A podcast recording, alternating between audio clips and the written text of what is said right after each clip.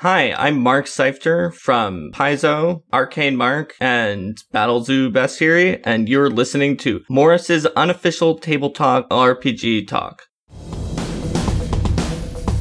This week, Morris and Peter are joined by Jessica Hancock to talk about the process of publishing RPG books.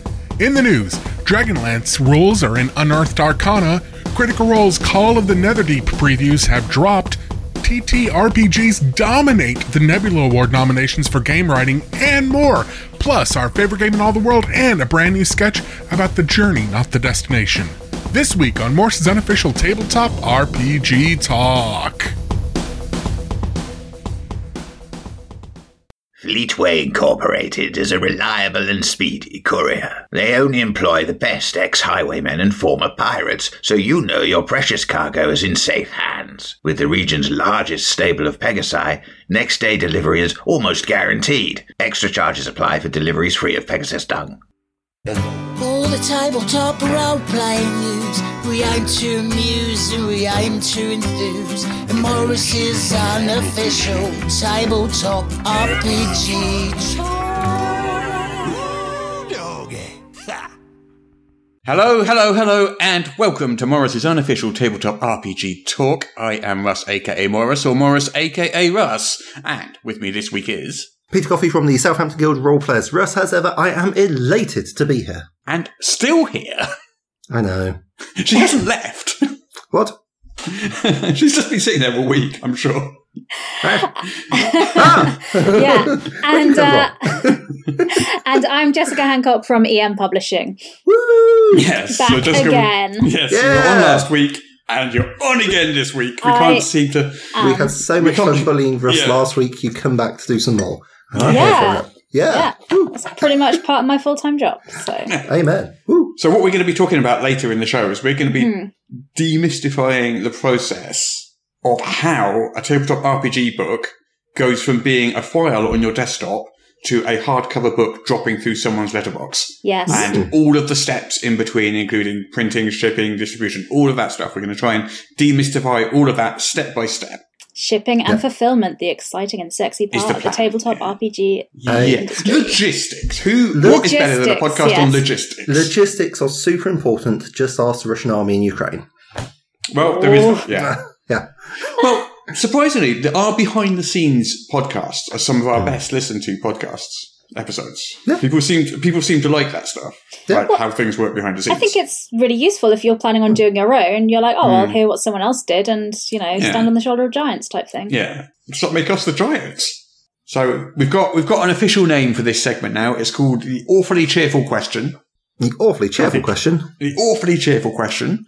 And last week we sent out a copy of the awfully cheerful engine to the person whose question we answered, and we do the same this week, which is awfully exciting. And I've Who lost is it. that person who has won a copy of the awfully I, cheerful I engine? had the Russ? window open and I went and closed it.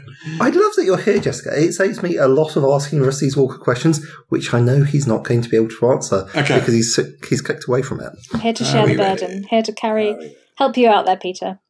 Oh, okay. Oh, oh, oh, thank you. I feel I feel like I'm playing Skyrim now. I'm here to carry I'm your sworn to carry your burdens. burdens. Yeah, like, you've Sorry. got the passive aggressive tone right and everything. It's yeah, really I'm very good at passive perfect. aggressive. Yeah. So our question this week Yes, yes. is slightly related to last week's question, actually. So Okay. it kind of expands on it a little. So it's from Mark Harris. Yes. And Mark Harris wants to know is do you think a new edition is part of the design of D&D at this point? Second edition seemed like a reasonable update to the rules, but since third, it seems like the new edition every few years now may be part of the business plan. What do you all think? Well, when they say a few years, Russ, how many years has it been between the editions? Well, I'm glad you asked, Jess, because I made a list. Gosh. So I didn't bother with the OD&D basics and all that because there was a whole load of massive editions sort of in Yeah. the first few years. So starting in 1977 with AD&D first edition, I made this list. hmm So that was in 1977. Okay. There were then 12 years until second edition in 1989. It's a good amount Mm-hmm. of time. That seems reasonable to me. There were then 11 years between 89 and 2000 for D&D third edition. Okay. Huh. Then it got a little bit shorter. There were, well, there were just three years until D&D 3.5. I don't know if you want to count 3.5. I don't think it's a full edition, is it? I mean, how much did it change, really? Quite a bit. Yeah, okay, fair enough. Yeah, quite a bit. Um, then there were five years until D&D 4E E in 2008. Mhm. Then we had six years until D&D 5E E in 2014. Hmm, Mhm. Mm-mm. And then we're looking at 10 years until 2024 when the next edition is coming out, which is 6E or 5.5 or whatever that's going to end up being called. Yeah, yeah. Okay. So 10 years since the last edition. That doesn't sound too close together for me. No, Yeah. I don't think so On my either. So lines. 12, 11, 3, 5, 6, 10. Yeah. And even fourth edition. So unless they're talking about the supplements and stuff, and you feel that you need Hmm. to buy, you know, all the new D and D books to get the new races and you know things like that, because you know the Yeah. you know the setting books they have now include all those bits and pieces, and they come out a lot more regularly. Um, Hmm. I mean, I mean, they've sort of been updating it as well. Like, uh, Mm. you've got Zafar's Guide to Everything, and exactly. they brought in the Hexblade, which is basically patching the Pact of the Blade Warlock so that it will actually do what it's supposed to do, which is be a warlock in close combat. Yeah. So I, I, I think the strategy here these days isn't so much a new edition. They want 5th edition to be like evergreen. So Yeah. from now on, you're always pretty much going to be playing fifth edition. And they're kind of like slowly adjusting it in the books, aren't they? They're making little changes here and there. Mm. yeah. So instead of a big jump to sixth edition, you're just gradually morphing into sixth edition. yeah. So Right. it's not like buying a new house. You're just putting a conservatory on it or something. Mm, Yeah.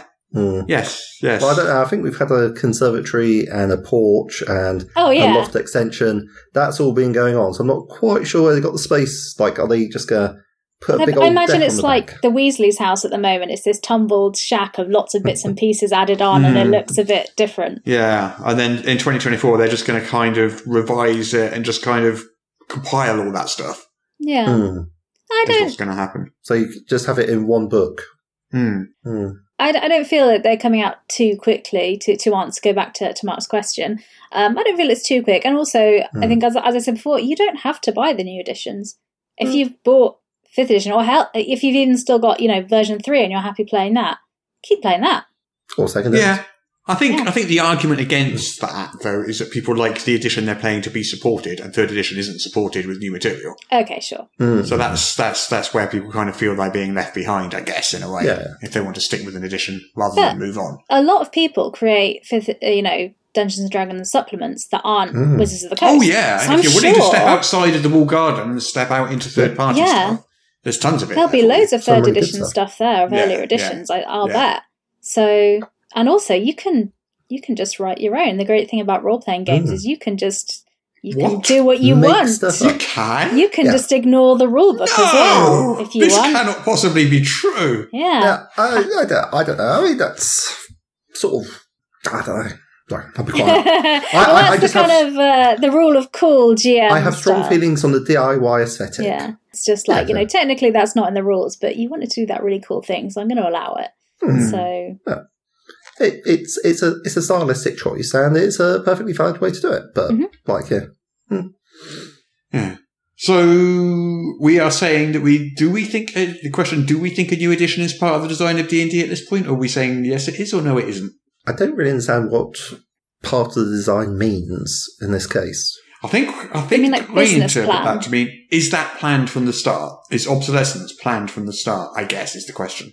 Uh, I don't think so. I think similar to what Peter was saying, they look at what they've got and then they just kind of build on it. I think it just happens organically, doesn't it? I don't think Hmm. Yeah. it's there- there's def- I mean, planned obl- obsolescence would be like there's some mechanic where suddenly your D20 stops stopped working. working. yeah, yeah.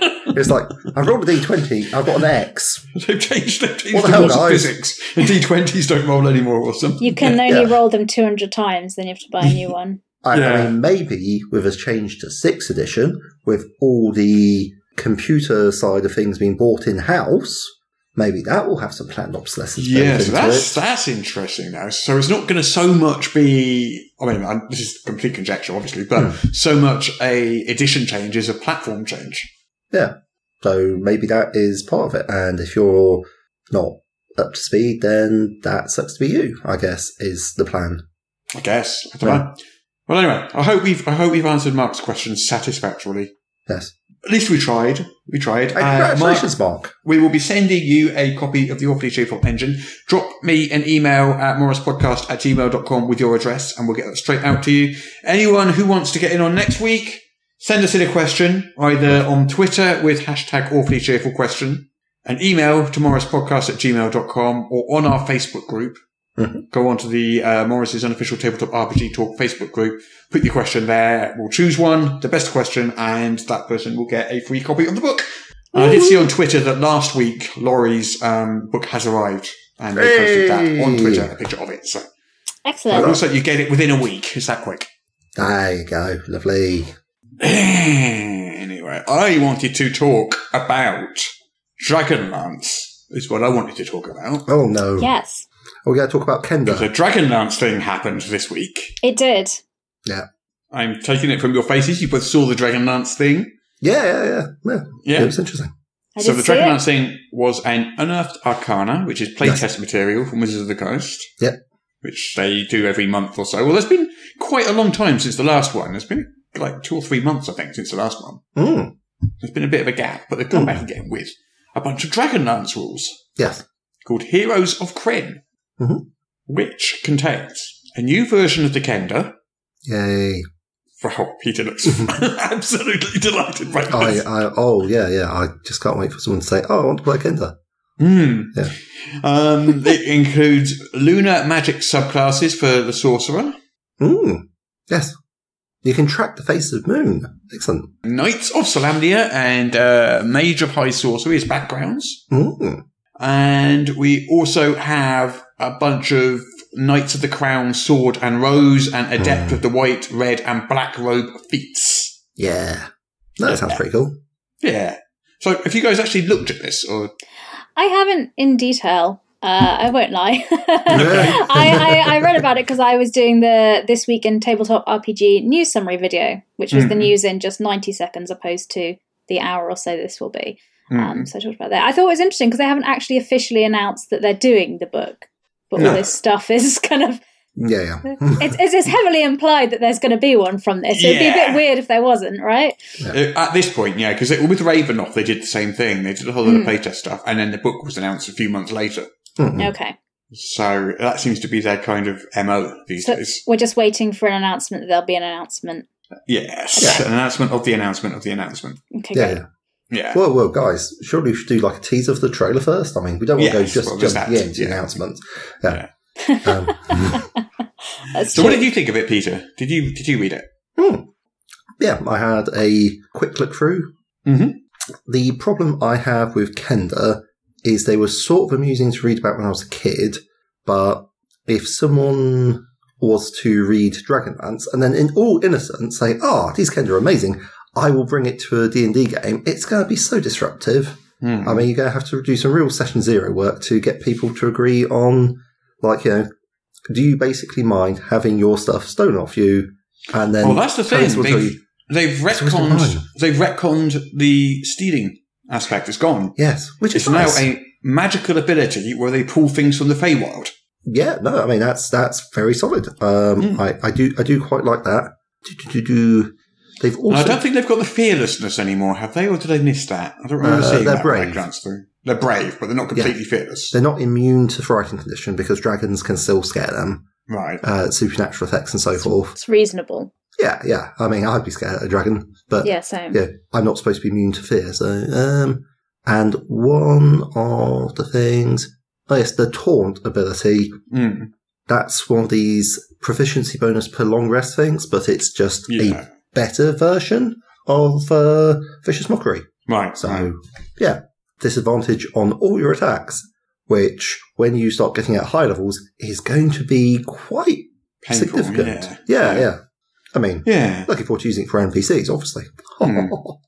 It's going to be interesting to see that. I think if, if there is a Dragonlance book coming, which we now suspect there is, I don't know.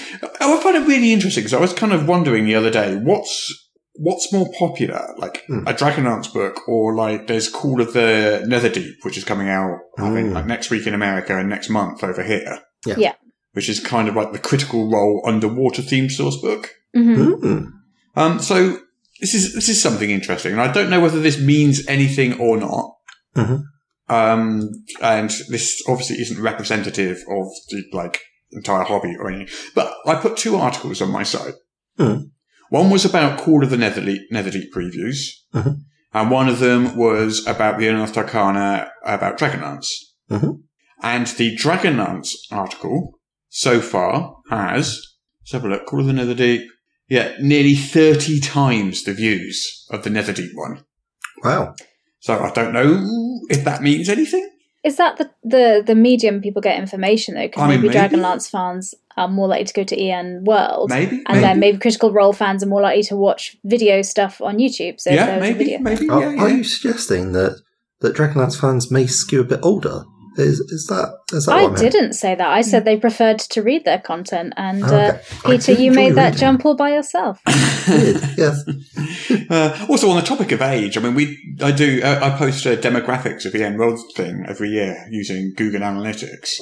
I'd be surprised that um, the actual average age of an EM World reader is actually lower than Wizards of the Coast's stated average age of a D&D player. What is the average age? Um, it was low 20s, I think, if I remember Okay. correctly. Okay. But That's good it that actually, you- it actually comes out a couple of years lower, bizarrely. Nice. Yeah, I was surprised also, but it's been like that. Well, the last two times I did it, it showed that, which was kind of weird. Well, there you go. You, it's official. Reading is cool. Hmm. Uh, I'm glad to hear it. 'cause I'm Yeah. a big fan of reading. Um, I think the sorcerer is sort of a new addition. Um, I'm not quite sure how the concept of a sorcerer, which is basically your parents at one stage were indiscreet with a elemental dragon, undead lich, possibly something else, transfers to a moon. That does that does make me a bit confused, but Well, that's is it. Is it a is it a background or is it a it's a, it's a subclass. well that, well yeah so Yeah, so it, so it comes as part of the being a sorcerer, which is it's all about you know who your parents used to be. yeah I mean you can make a subclass that isn't that though Sure, I absolutely. don't I don't see why, why But- that's a but- problem I, I mean, that's sort of supposed to be the idea behind sorcerers, but yeah, sure. Um, I think sorcerers are supposed to be anything they just are what they are and if you if you add more things to them they're more things Yeah, yeah. And, and there's like a couple of typos, like they've um, switched around Death Ward and Freedom of Movement on the full moon spells, because those are. You, you're, you're probably not supposed. what I'm trying to say is you're probably supposed to get Freedom of Movement at level 5, not Death Ward, because that's a much Hmm. higher level spell. Hmm. Yeah. yeah I mean, it's okay. But yeah, but overall, what did you think? Just like uh, just your overall thoughts. Is it interesting to you? Is it? I mean, it's playtest material to be fair, but Um, I mean, basically, what I'm looking for is I really liked The War of the Lance. Mhm. Maybe not the best writing in the world, but the stories are really cool, and I've very much enjoyed them. So, if I was going to pick up Dragonlance, I'd go back to my comfort zone and War of the Lance and stuff around there, Mm. which is um, it's basically fantasy post-apocalyptic work, and like I'm here for that. That's that's an interesting meld of genres. hmm. I would just probably be quite lost if they went too far beyond that. yeah. And I realise I'm like 20 years out of date, if not more. well, to me, Dragonlance is kind of D and D Star Wars. They're kind of like they hinge around an iconic big story in the Mm. center of it. Mm. Sort of universe spanning or, you know, world spanning big story and conflict in the center of it. Mm. And a- anything else that you do has to kind of nibble at the fringes of it, of that story. Does that make sense? Like you have to do that when you play Star Wars as well, Mm. unless you Yeah. advance the timeline on or, or play it in an entirely different timeline. Yeah, yeah. Yeah, in Star Wars, you can't have the you can't have your players, you know, solve the problem of there being an evil They empire can't. and defeat the empire. 'cause- Yeah, they can't blow up the Death Star, can they, really? yeah, yeah. No. Well- so if the biggest story's already told, you only get the fringes, or you have to have another timeline, another. Hmm. I So don't know. yeah, I think they both suffer from that problem when it comes to tabletop RPGs. Mm. It's harder Yes. to find the space to play in. I guess, yeah, because when you're playing the game, you want to be, you know, you and your party want to be the main heroes. Yeah, you want to be Story. important people in the world, Yeah. don't you? I mean, let, let's face it, right? It's me. I'm definitely going to run it in advanced fifth edition. Mm. So, what can I say? I found something I like, and this I must chew upon it until I've re- re- removed all joy from it for myself, which is probably Yeah. about 10 years or something. But in the meantime, um, I would be going through and rewriting the books, having like Solemnic Nights as a culture, rather than like a subclass or anything like that, because that seems like probably the most appropriate use for it. Maybe doing something with like the different mages. I don't know whether subclass. I, ha- I haven't really thought about it until I just like started talking at the start of this sentence. I don't know how I'd break down the mages, but yeah, and you got like various places. Like maybe you want to do stuff like uh, Old Ishtar or Solace. Mm. Yeah, Lot, lots of space. Uh, you can also bring in a lot of the generic things from um, Advanced Fifth Edition. Hmm. So yeah, Yeah. Oh, talking of Dragon Dance, um, we've got the book coming out, the new novel coming out soon, haven't we, as well? mm, It's in August. Is it August? I think it's August. I can't remember. We talked Dragons about of- it. was it Dragons last year of we talked Deceit. about it? Yeah, Yeah, Hmm. yeah, yeah, I'm pretty sure it's August that's coming out. It's supposed to be like a hopping on point for people who have never read any Dragonlance. Yeah, yeah. That yeah. would be aimed at me then, I think. Yeah. I, I Have mean, you? Yeah, that's just interesting, Jess. So have you got no familiarity with Dragon Dance at all? Is it completely? Yeah, no, I don't. No. It's not something I've I, I, I know of. Yeah. yeah, like I say, the like the original books are. Well, they mainly were my not the best gateway written. into D and D, I think. Yeah, well, well, they No. were based off modules for what second ed, D D Well- and D. Yeah, When were they Hmm. Well, released? First edition, not second. first Oh, edition. early eighties, early eighties, Okay, this is that's that's where the Like issue literally came when you in. were born. Yeah, yeah. mid yeah. eighties. I was born in the, the late eighties, but in Ah. fairness, and I didn't get into gaming like RPGs properly until I was in my twenties as well. Mm-mm. Mm-hmm. So a lot of my I don't have a lot of the childhood nostalgia of those sort of things, except for like Yeah. Hero Quest, the board game, but that's yeah. not really an RPG. But that was that was my kind of. I, I childhood do wonder thing. how much of this Hmm. is nostalgia for me and how much of it is I don't know. It's really hard to it's really hard to untangle that. why why question it? You know, if you enjoy it, enjoy yeah. it. Like, well, the thing I- is, I don't know if I still enjoy it. That's the thing. If I revisited it, I might find, oh my goodness, this is not for me anymore. You know, It sounds like Peter's going to buy a game and run one, so you know, give it a try in that game. I guess. See what you think before you commit to Hmm. it. yeah. It's more the novel that I'm really interested in. Mm. Oh, I want to okay, see what yeah. happens in the story. Oh yeah, yeah. I'm I'm probably going to jump back into Dragonlance because, like I say, it's quite an interesting world. It is following essentially a magical apocalypse, which Yeah. involved a giant meteor coming out of the sky and smiting some essentially Tower of Babel-esque king priest of Ishtar, which is, by the way, there, there's so many fantastic euphonious names in the thing. I mean, Knights of Salamnia, the Order of the Rose, the Order, I mean, they just really trip off the tongue. And Yeah. I re- I'm a sucker for a good name, as uh, many episodes of Guess the Kickstarter will attest. yeah, Um, and yeah, like then you've got a big whirling constant maelstrom in a sea, which everyone has to like sort of ske- steer around because they do not want to go into the hole at the bottom Mm. because that is death. And like the whole world has been turned upside down. And that's also where Minotaur pirates come from. And Minotaur pirates. Let's move on to Call of the Netherdeep. Mm. Yes. Comes out next week in America. Comes out fifteenth of March in America. Yeah, And the April the fifth. fifth here. Yeah, fifth of April in Europe. Yeah, Okay. and we've got some previews of it. Ooh. So this is a look at. So they've got a rival NPC system going on in Yeah. this, and they've got um, four. I think it's four um, rival NPCs previewed. Mm. So rather than being, it looks like sort of actual kind of villains, they're rivals. So they're not. They're not like these guys are evil, but they're just they're just rivals in some way. Yeah. Yeah. Um, so it's not it's not like a black and white thing. So there's no stats, but we've got um, we've got uh, Irvan Wastewalker, Mm. who's a human rogue. Yeah. Uh, we've got Dermot Werder, who's a goblin cleric. We've got A.O. Jabe, a water genocide. Is it genocide? or- it is Ganassi? Genocide? Genocide? Is it Ganassi? Ganassi. Genocide? I've, I've said Genassi, but Ganassi. is like- I say know. Hmm. Ganassi, but I'm very dyslexic, so I could be Well, just okay, making so that all up. three of us say it differently. so- okay. lie. I ain't gonna say you're wrong either. You know, it's like, uh, And then we've got Maggie Keen Eyes, an ogre fighter. what? Oh, okay. Well, at least we know what sort of specialism they've got. Yeah. This is They quite fight if you- ogres. let me let me show you these so you can So, see. are they, the- are they actually a large NPC? I don't know. Let me have a look. Okay. Well, no stat blocks, just names. Uh, Well, one of them one of them looks like Yoda, and one of them looks like Shaggy from Scooby Doo. That. actually- Scooby-Doo. Oh, yeah. So we got. oh it. yeah. We So it's a included Goblin. Ah. large giant ogre, which is actually quite a small Nice. giant, to be fair. Yeah. Ah, okay. There you go. So that's that's them. Yeah. does really look like Shaggy from Scooby Doo. So it's interesting because it says like they adapt and change to every crucial moment in your campaign. This party of rival NPCs. So Oh, I don't okay. know how the system's going to work exactly, but it's interesting. It's an interesting idea. Right. So are they sort of mates? Question mark. So that, this is this is actually a party of NPCs. Is that Yes. right? As far as I can make out, yes, yes. It's Yeah. a party of NPCs. Yeah.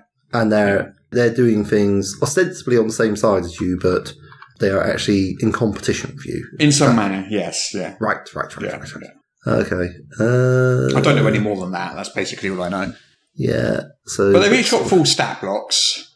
Yeah, but they seem to be written as NPC stat blocks. They are, but a couple of them do have character classes. Huh. Uh, cleric, Dermot Werder, who looks like Yoda, Yeah. and the uh, Ranger, which is Ao Jarby, Jabe, Jarby, Jabe, one of those. they look very Jabe. cool. Hmm. yeah. Uh, that's all blue with um, Well, two of them have classes and two of them Cute. don't. cute little tusks sticking out and some pointy ears. Hmm. Yeah. Well, it says here Um, they, you know, the the characters in the game can choose to help the rivals to meet their goals together, or they can manipulate them into doing what they want. So it Mm. seems it's quite open about they're there and available, and you can kind of choose how you interact with them. And that probably is then the book goes on with saying if they do this, then this happens, and Yeah, da-da-da. So- yeah, I guess so. Be interesting to see. and there are some terrifying monsters as well. Yes, a corrupted giant shark, which looks horrible. It's like a hammerhead that someone's put through a shredder. Yes. Huh. Yeah. It's quite an unpleasant image. Yeah.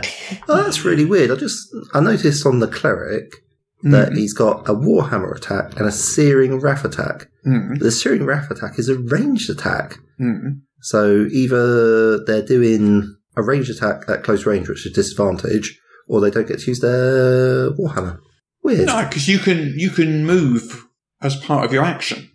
Right, right. So you do you go shoot them, then charge in and whack them with a warhammer. Right, right, okay, that's good.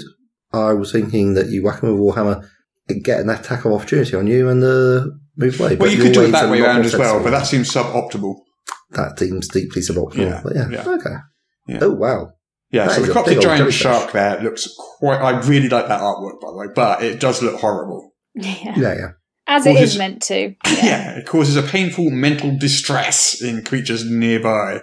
It's uh, Yeah. Hmm. by looking at it. Yeah, yeah, I'm, yeah I'm, I'm experiencing that right now. Yeah, yeah. yeah, that, that's a oh, it's a hammerhead as well. You can see the eye on all Yeah. the uh, Yeah. things. There. And then there's Maybe one not that looks like horrible. an anglerfish as well. Yeah, well, Yes. we've got the yeah, A, so we've got fem- the, a female anglerfish, as we we've know. got the it to be. light devourer down there that absorbs bright lights and Yeah. has lots and lots of spikes on it and spines and needle-like teeth, and it converts that stolen light into searing energy, which rips into its prey.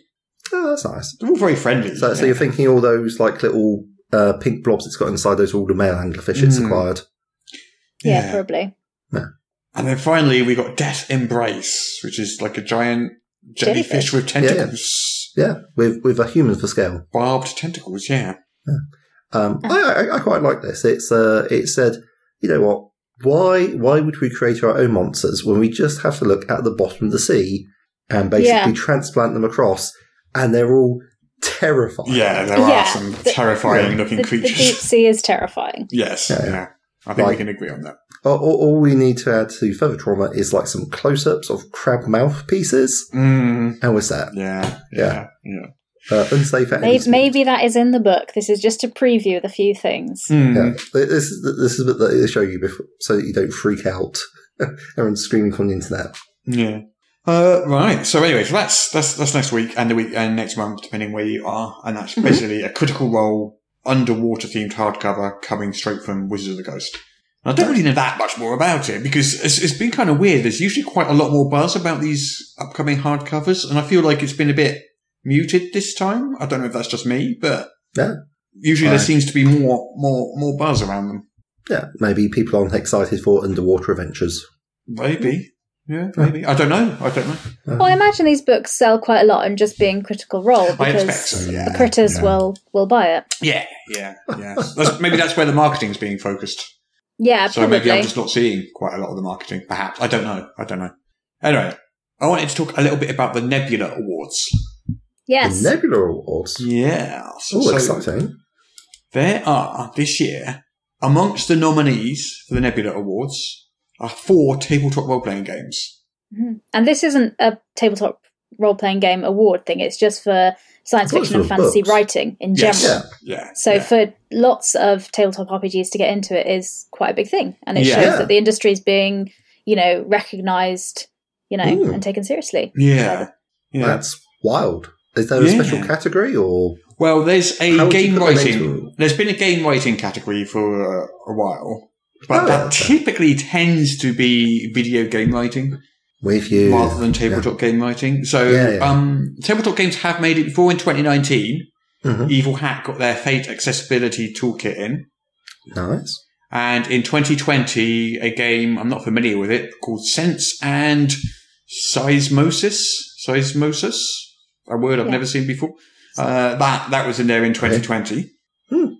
Uh, uh, but this year, there's four Mm-hmm. Right. four different games, and they are Coyote and Crow, Nice. Nice. which is the Native American themed.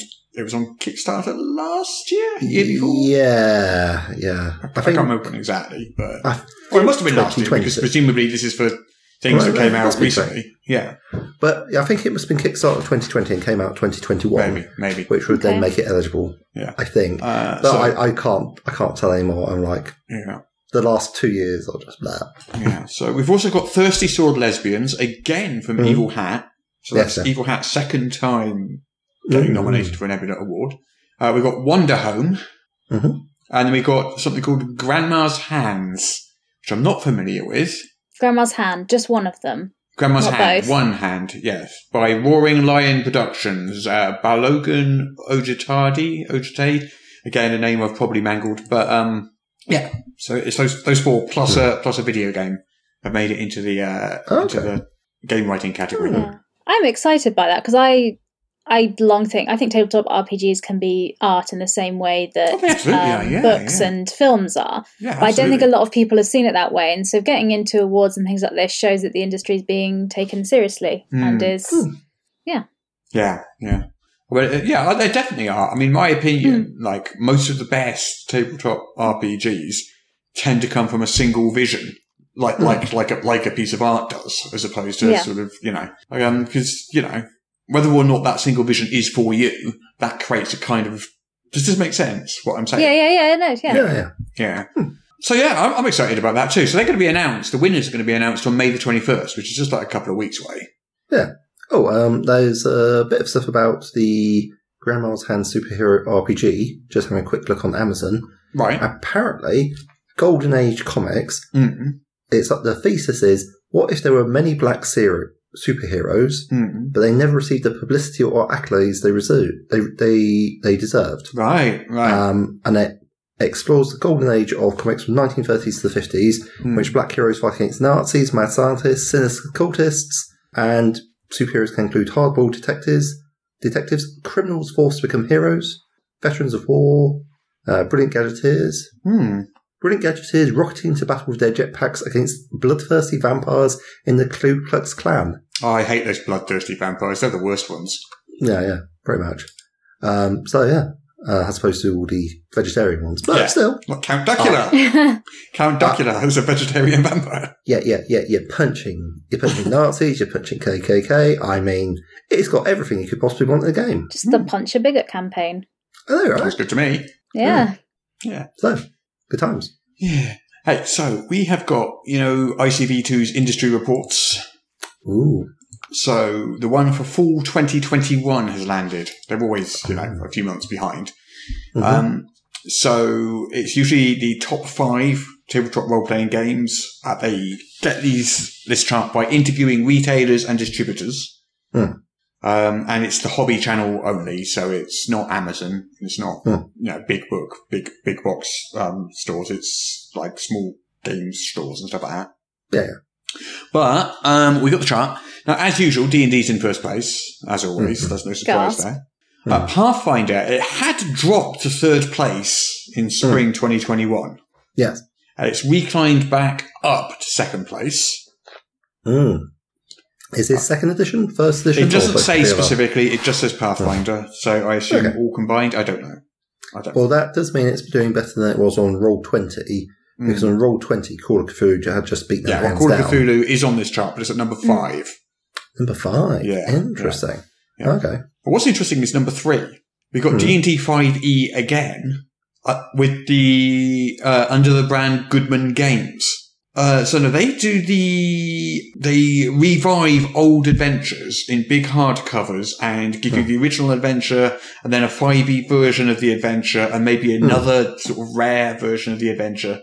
So they're kind of like five E versions of old adventures. Oh, and that's what's saying. I mean, yeah, it makes sense. There's a lot of really good adventures out there. They're Yeah, just not. yeah. Hmm. And So- you'd have to convert them all to fifth edition, which Yeah. is. a Well, pain. this one's presumably spurred because they the timing would coincide with their 5e version of the Temple of Elemental Evil, Mm, which came out about then. So I'm assuming that's what's pushed them up to number three there. mhm. Oh, good for them. Yeah, yeah, absolutely. Then. And at number four, we've got Fallout from Mod- Modifius. Ah, yes, yes.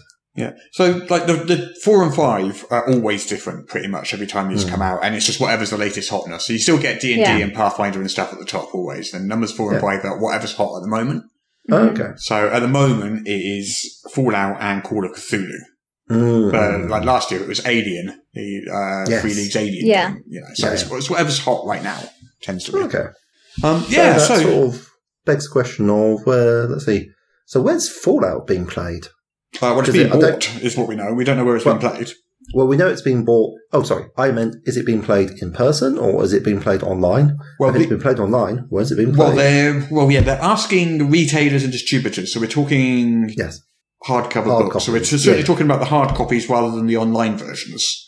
I might be Mm. making an assumption that if you buy a lot of hard copies of books, maybe you play more in person. I Hmm. don't know. That might be Mm, completely true. wrong, though. A lot Yeah, I of people don't might know. sit at their computers with their books, but Yeah, Um, I, I don't. I've got no idea.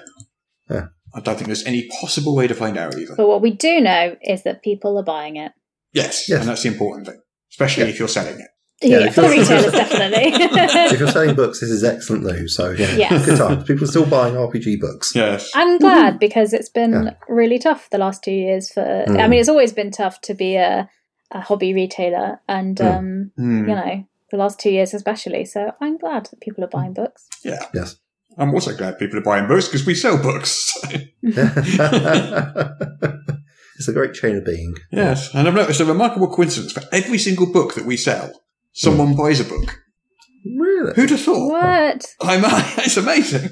Well, I'm going to double check those numbers. It No, seems can't a bit be done. too Yeah, it's perfect to me. Yeah, that's, that's got coincidence written all over it. Statistical Yeah. clustering. Yeah. All right. So, Peter, I've got some bad news for you. It's got to be done. Your favourite segment of the show. Look at this. Oh, ah. The TSR News Update. Why are I'm we sorry. talking about these people? They're so tedious. Yeah, I'll do it quick. I'll be quick. I'll be. I promise to be quick. Okay. So, TSR Watch. We are back with TSR Watch. Okay. Wizards of the Coast has come down with basically a, a legal hammer. Yeah. Um, there's a big, long counterclaim document where Ah, Yes. Wizards of the Coast is now um, suing not just TSR, but Justin Lanassa personally Yeah. As an individual. as an individual. Oh, dear. Um, it's not just over the trademark to the game TSR and the graphic logos and the name Star Frontiers. They're also looking for damages now. Um, they are asking that all trademarks be turned over to them and also URLs under cyber squatting laws. All materials using those trademarks be destroyed. The monetary value of all revenue gained by association with use of those trademarks be handed over to Wizards of the Coast. 25 grand in damages, attorney's fees, and this is going out to TSR, the Dungeon Hobby Shop Museum, and Justin Lanasa personally, and they have 21 days to respond now, or they'll get judgment filed by default against them. Yeah. I, I mean, to be fair, he, he's been trying really hard to annoy them. Yes, he's been poking them so much. I don't quite understand why. I don't know. Anyway, Uh, I said I wouldn't uh, spend long on it. I, I, I will move on. I'll move That on. is that- what happened. Those are factually things that have occurred. Yes, Yes, those are these things are that have actually actually things that occurred. Yes, yeah. It's These things happen. Anyway. So I guess in Moving 21 on. days we'll find out some more. I guess. Yeah. We'll keep you updated. Yeah. Ah, Yes. Yeah, but it does look like the hammer is coming down now. So if you keep on poking a bear, eventually it's going to bite you. Do bears bite you? Or do they just whack you with giant claws? I don't know. I I, think it- haven't. I haven't I sat think a around bit to find both. out. Yeah. Well, Yeah. they hug you, don't they? They famously hug you. They squeeze you to death. Um, I think that's pythons you're thinking. Yeah, of. I was like- No, what's, a, what's a bear hug? That's what a bear hug is. Well, well, they, they That's grab where that hold of you came whilst from. they're biting you. Yeah, yeah. But anyway, moving on from the delightful subject of bear attacks, Y- yes, yeah. we've got some other do's, perhaps. we've got the charity bundles that we. I think we mentioned Yeah. last week, though, did we? Yeah. we Yes. did, They're still going. I wasn't prepared for how many games I would get. I was like, oh yeah, here you go, have ten dollars, and they're like, oh yes, have so many games. I'm like, How many have you got now then? 7,000. Um, something like, yeah. yeah.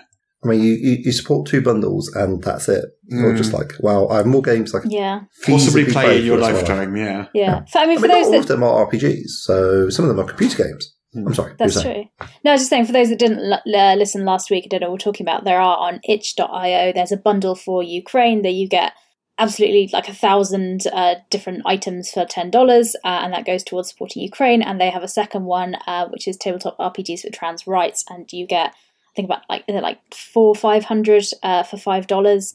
Yeah, it's And uh, a that really goes good deal. towards supporting um, Ooh, trans rights organizations in Texas. Yes. which very So- Oh, much need the money at the But moment. we talked about that last week, so we won't go into Yes, too much yeah. detail. Yes, yes. But in case you missed last week's excellent episode and guest, But we have our own to out now sometime soon as well, which is cool. yes, it's in development currently. Yeah. Ah, it's it's in layout, Hmm. so right, right. Right. So, oh yeah, there was one last thing, very last thing. So, um, Renegade Game Studios is doing uh, GI Joe and Transformers and Power Rangers and all that kind of line of stuff. fun. Has announced some accessories for those games, Mm, Ooh. miniature sets. shocking. So, if it has been your lifelong ambition to own Power Rangers miniatures, now is your chance. You can now get Power Rangers miniatures. oh, did they Or you not can have, get- like, what's the name for dolls? Uh, action figures already. Um, yes, but they're a bit too large to They're, use as they're miniatures. I larger imagine. than minis, aren't they? That's true. Yeah. Um, they've also announced some for G.I. Joe. Ooh. Well, they haven't announced yet is any for Transformers, but if they have announced those, I'm buying those because I can't think of many things better than a whole set of miniature Transformers, like mini size, like a little miniature Optimus Prime. That'd be amazing. I don't know if they'll be able to transform, at that Transform. size. No, probably not, Yeah. but that would be so cool. Oh, yeah. As yet, they haven't announced those, but if they do, that's a definite sell for me. You'd need some very small hinges. Uh, right, I think that we have now finished the news. Oh, EN Live, did we? Do we? we haven't Yes, mentioned that we yet. should start getting an Because update about EN that. Live launched. Yes, Woo! Uh, woo, we did it, we did it, Yeah, yeah. we talked Um, all about it no, last week, so people should know what it is. But it did launch on It did. what day did it launch? Monday. Monday. You were there. I was there. So I was yeah, there, on Monday we did our first episode of not Dungeons and Dragons live stream, uh, Mhm. w- not D and D, sorry, live stream. Mhm. Uh, and yeah, we talked about Awfully Cheerful Engine, which is an RPG, which is not D and D. And who's on Mondays? And on Monday we are doing Dread, not Judge, as in Dread, as in the horror kind of tense Jenga, Jenga. towered uh, Yes. version of the RPG. Yes. Uh, so we're we're talking about that. that is exciting. And I'm going to update the website with our upcoming guests because we've got everyone booked in for March now, and I'm just securing April. Oh, who we got? Who we got? Who we got? Uh, yeah, so we've got uh, Ebediah to come and talk about Dread next week on the 14th of Ooh. March. Uh, on the 21st of March, we have uh, Matthew Dawkins, who's going to talk about the They Came From series, which has uh, a range of uh, different things. And then on the 20th of March, we have John Harper to talk about lasers and feelings. Excellent. Nice. Nice. Uh, well so that's the done. March lineup, uh, which is very exciting. And I'm talking to lots of other exciting people in April, and we're just securing the dates. And when I have those, I will update them on the website as Awesome. well and do things for that so you can Awesome. know what's going on. Uh, but not only have we got Mondays, our live scre- stream on Monday evenings, we also have today that went out is This Week in Tabletop RPG, Ooh, I haven't uh, which seen is. that Uh, it's uh, yeah, it literally I put it on right before we started doing this. I finished editing it.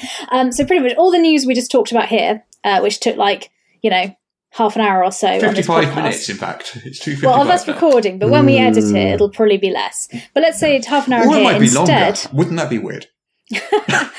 Uh, but instead, Yes, if you Russ. don't have half an hour to sit and listen to all the news and details, uh, this is 90 seconds of news. So, really quick bulletin, so you can have a listen. And if there's something that interests you, you can tune in uh, to this very podcast here and listen to it, or go to uh, Nice. emworld.org and read more details about it.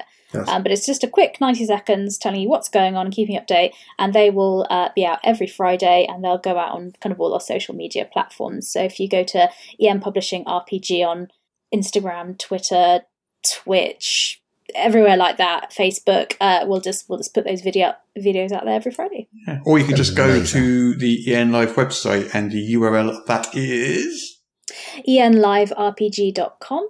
Uh, and that, if you click on the link that is for um, this week in tabletop RPG, it'll have all the links to all our socials as well.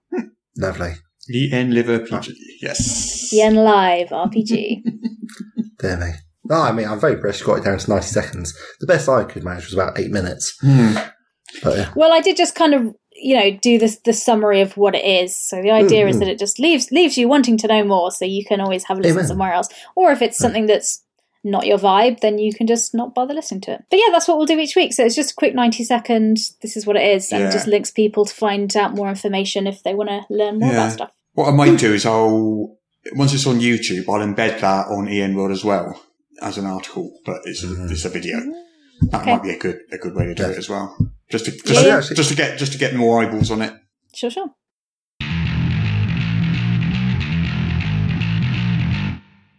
So, I've planned our journey. Planned our journey. What on Ellis are you talking about? Our journey. I've planned it. Yeah, yeah, I, I heard you. I just don't understand you. What what does that mean? Well, I've meticulously calculated the amount of supply we'll need, carefully mapped out a route which skirts the line between safety and speed, and marked the location of all the havens along the way. Ah, we wizards are usually fond of academic work, but even I think that's too much. Yeah, that sounds like a lot of effort. The GM normally just hand waves all that stuff. Ah, you didn't get the memo?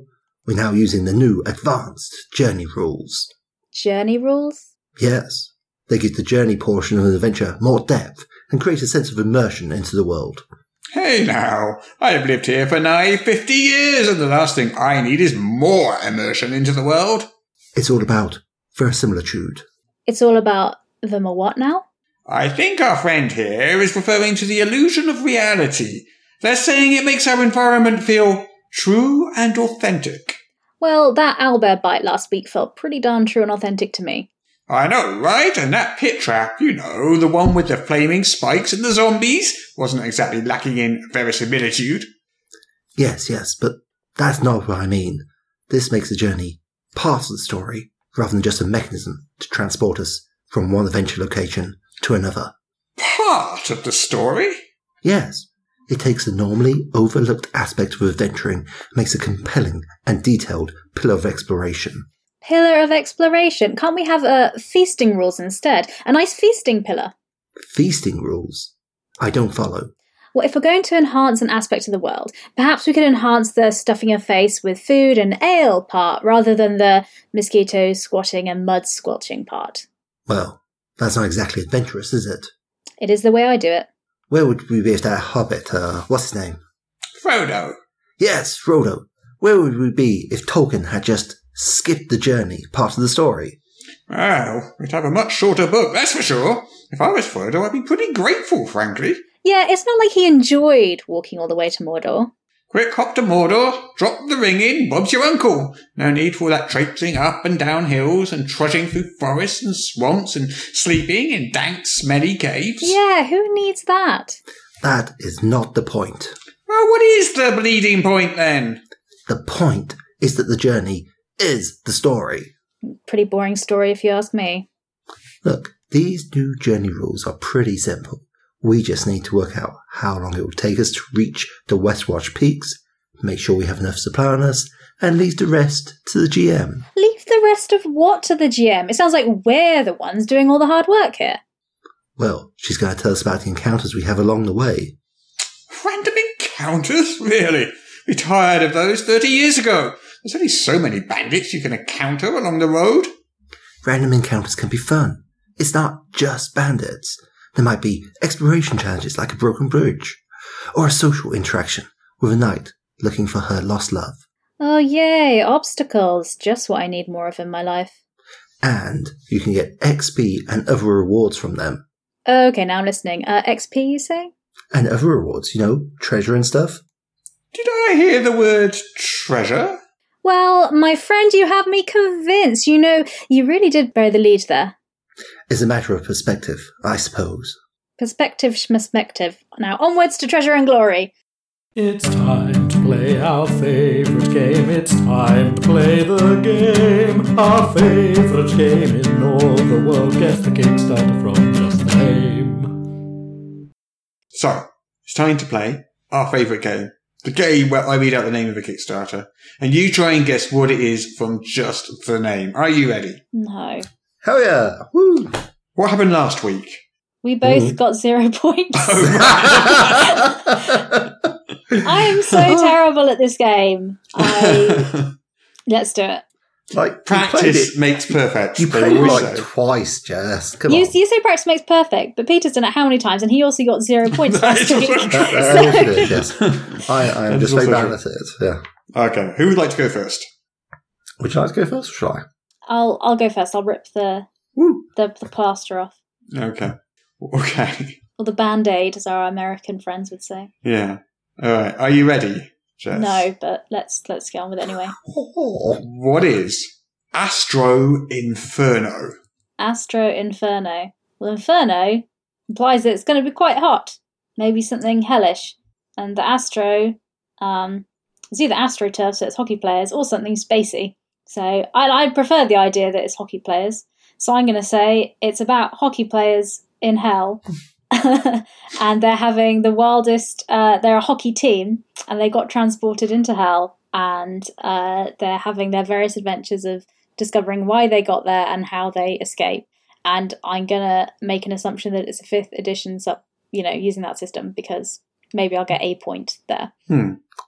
Well, I'll tell you what. I will give you a point for the awesome idea, okay, Hmm. but it's not that. okay, yeah, I didn't think it was. A point. A point for creativity. Thank yeah, you. yeah, yeah. Is it fifth edition? Uh, no. Okay, There is. nothing, nothing. okay, tell so us it's what a it is. Beyond Grimdark tabletop RPG of epic violence and fantastic despair. I still don't know Alright. what it is. No. Yeah, yeah. Uh, let's have a look then. So, a tabletop role-playing game in a beyond grimdark setting. Create blackened legendary tales in an ambient heavy world. A brand new system for creating and leveling characters and their epic gear, filled to the brim with glorious heretic art. Easy to play, hard to survive, but is death really the end? Is Right. death through the end? Is it based in hell? Because that does sound like it's in hell. Hmm. Mm. or some sort of afterlife. space is hell. death really the end? And that's kind of Sorry. what I said, minus the hockey players. Which I, but I guess you could create hockey player characters. Scrolling, I'm scrolling, I'm scrolling, I'm scrolling. You could I'm create a scrolling. hockey team, and Uh, I- I- there's Uh, I nothing to certainly- stop you. Ar- I'm Arguing with the guessing- judge is a is a is a different take on this game and how it's played. But yeah, It's I all like I've it. got. I That's all think I've got, it is. Peter. I think it is. It's either if it's not in hell, it's related to hell Some sort of in some negative way. afterlife. Yeah, it's um. It's a, it, the, prob- the problem is a lot of these previews. There's screenshot previews, and the text is so small I can't actually read them. Okay. So it Well- talks about satanic creeds and churches. Satanic. There we go. Sort of. Yeah. It's from Hatson feel I've earned my points now. Studios. Um, a unique host of playable souls. Six forms the Undying, the Dark Soul, the Nano Suit, the Satanic Entity, the Genesis Machine, and Lilith. Eight destinies being a Jaeger. Is it Jaeger or Jaeger? Jaeger? Jaeger. Hunter in German. Knight, Mystic, Necronaut, Deathweaver, Artisan, Muse, and Rare Blood. D20 based system, Okay, and it's Swedish. There you go. I can Right. tell you that also. I It's feel Swedish. I earned my point then, so there was a little bit of little bit of infernal hell, and in Yeah. theory, there's nothing to stop you making your party a group of hockey players. so it's no longer a pity point. Mm-hmm. well, it's doing really well. It had a uh, a um, nine thousand nine hundred ninety nine euro goal, hmm and Okay. it's done over a hundred thousand euros. Wow, that's exciting. They must Yeah, be really so it's pleased with doing that. doing really well. Right, so one point to Jess, Woo! Peter. Yes. One Hit me, point. What you got? Go on. One point to equalise, two to win. What is Hmm. Zin, Z I N, never dies? Sin never dies. Hmm. Hmm. Interesting. This feels like I feel like it's going to be an indie game. That's what I'm hoping for. And it's playing around with the concept of immortality in a sort of a Captain Scarlet fashion, you know, like Zin cannot be killed because no matter what sort of crazy predicaments they find themselves in, Zin just like keeps getting back. Um, so maybe it's like a, a duet style game. That would be quite interesting. And you are, yeah, you're sort of exploring the world as Zin to try and find out more about it. So a cross between Captain Scarlet with Shades of Super Meat Boy in uh, indie role playing game system. Hmm. That's what I'm getting from the name. What is, what is it actually? It's not that, no. It is No, no. a fantasy world inspired by Mm-hmm. classic Japanese animated films, fairy tale charm, and folklore darkness. Oh, Ah, It's a With the standalone options RPG, Mhm. a book which contains the core rules, a player guide, game master guide, seven original species, ten unique lands, and fifty strange creatures. Mhm. It's a role-playing game both charming and spooky. Enter a world of masks and spirits where the gods are real, but you'll wish they weren't. A world where slugs wear suits of armor, I'm interested Right. now. oh, colossal gods visit four times a year, and strange little masked people emerge from empty caves with no face and no memories. I mean, I also with the slugs, I was picturing them wearing like a little suit and tie, Yeah, and business they morph suit. into Yeah. Yeah. a full plate armor. I'm like, Yeah. Both how good. do they work the buttle? How do they work Yeah. the buttles? Yeah, yeah. Interesting, yeah. So um, again, this one is funded. It's done really well. It had a seven thousand five hundred euro goal. Mhm. It's a German German game, and it's done Ooh. twenty thousand euros as well. Nice. Nice, yeah. Uh, okay, okay. Jess's turn. Oh, great. Okay. Second round. Yeah. What is Fur Haven? Fur Haven. Fur Haven. Is it an RPG for furries? Well, are you asking me or telling me? I, I don't, I'm not sure. I don't know. um, Aren't all RPGs for fairies? I think it's really- definitely No. you're playing some anthropomorphic animals that are furry in some way, so similar to a tabaxi or something. Um, yeah, I think that's just. Is it an RPG for furries? That's my guess. um, go big, go home. you Yeah. do play anthropomorphic animals. yes, one Ooh, point. The animal world of Aloria. It's a 5e setting. hmm Mm, Oh, I should have guessed Uh, that. It would have been a Yeah, so really yeah, good it's a point. 5e setting where you play animals, talking animals. Yeah, it sounds like I was right. Yeah, I can I give you 100 Well. points for that. Yeah, You're now Yeah. on 101 points. excellent. Yeah, yeah. Um, it's a boxed set. It's got 3D printables. Ooh, Hmm. It's like high production values. It looks nice. Um, Wow, yeah. And they've got What- loads of accessories. They've got dice towers and gem screens and minis and all sorts of stuff. Dice cups, a tea, a tea kettle? A tea kettle. Like a tea kettle. Uh, a tea kettle. Um, That's not an What, okay, accessory, tea? I thought, but I guess wow.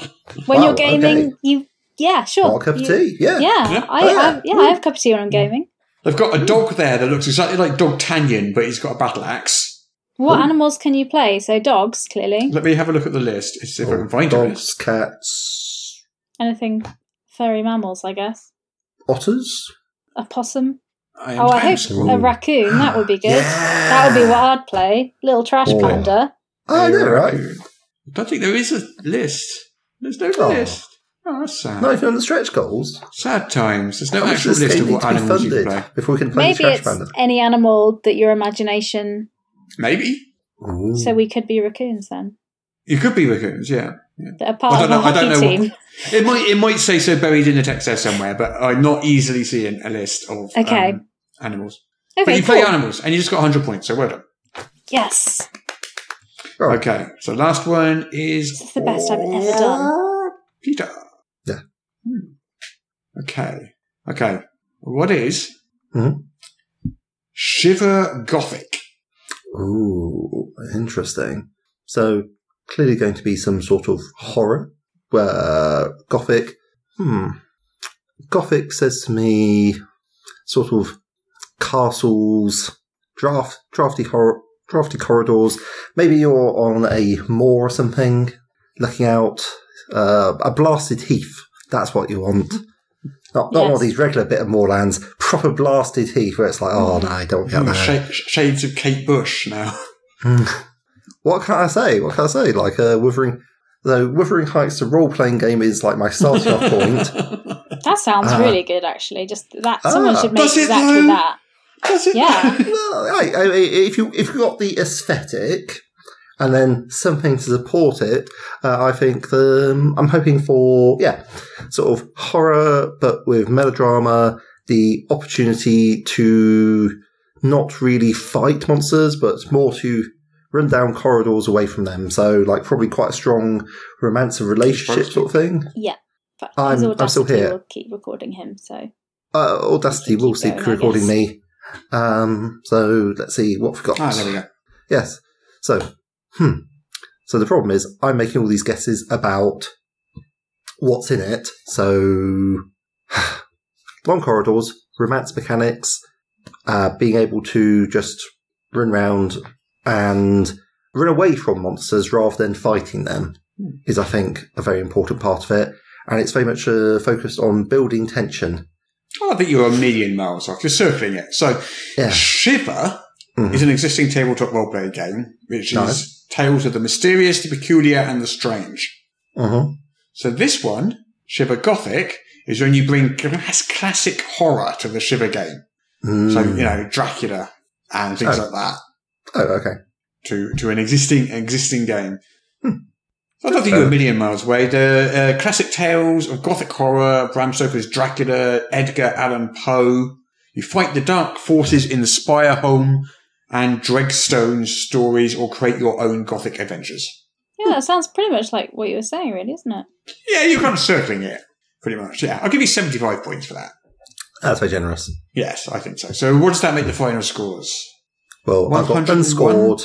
I've got unscored and 75. 101 to I've 75. got 101. Apparently, my first guess was so awful it didn't deserve a didn't deserve a score.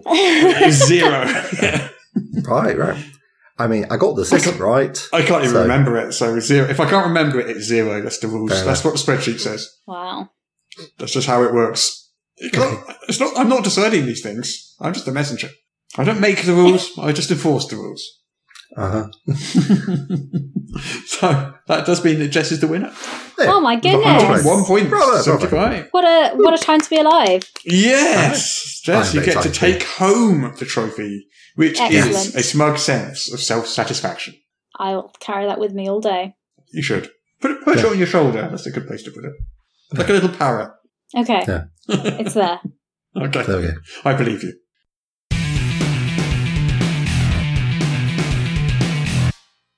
Hey, so Peter, I was uh, I was walking down the road the other day, and uh, I saw this bunch of really cool, good-looking people. Cool. Good lucky. That could only be our patrons. Yep, man, I have never seen such a well-informed, debonair bunch in all my life. Yeah, right. You know, why is that? I don't know. You tell me. Well, if I was forced to speculate, I guess it's because they listen to our top secret, super exclusive bonus episode every week. Bonus episode? What? Yeah. Each week, our patrons get an extra half hour or even more of extra content that nobody else gets to hear. Oh, wow, that's amazing. Where can they find this? Oh, it's pretty simple. You just head over to patreon.com slash morris and pledge a monthly donation. Anything from a dollar to whatever you think we're worth. Huh, I did a, uh, a scientific calculation once just to see how much we're worth. Oh, yeah. How much? Uh, you probably don't want to know.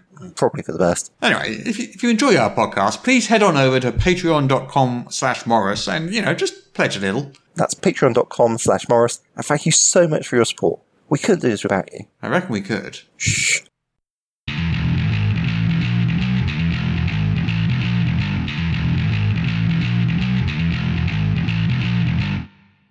Right then, time to talk logistics.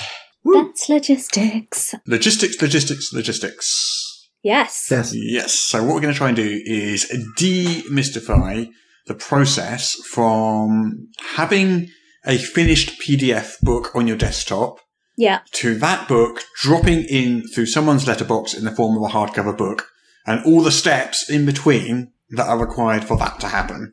Mm. Because this is stuff that I definitely did not know when I started in the industry and Yeah. kind of had to figure out.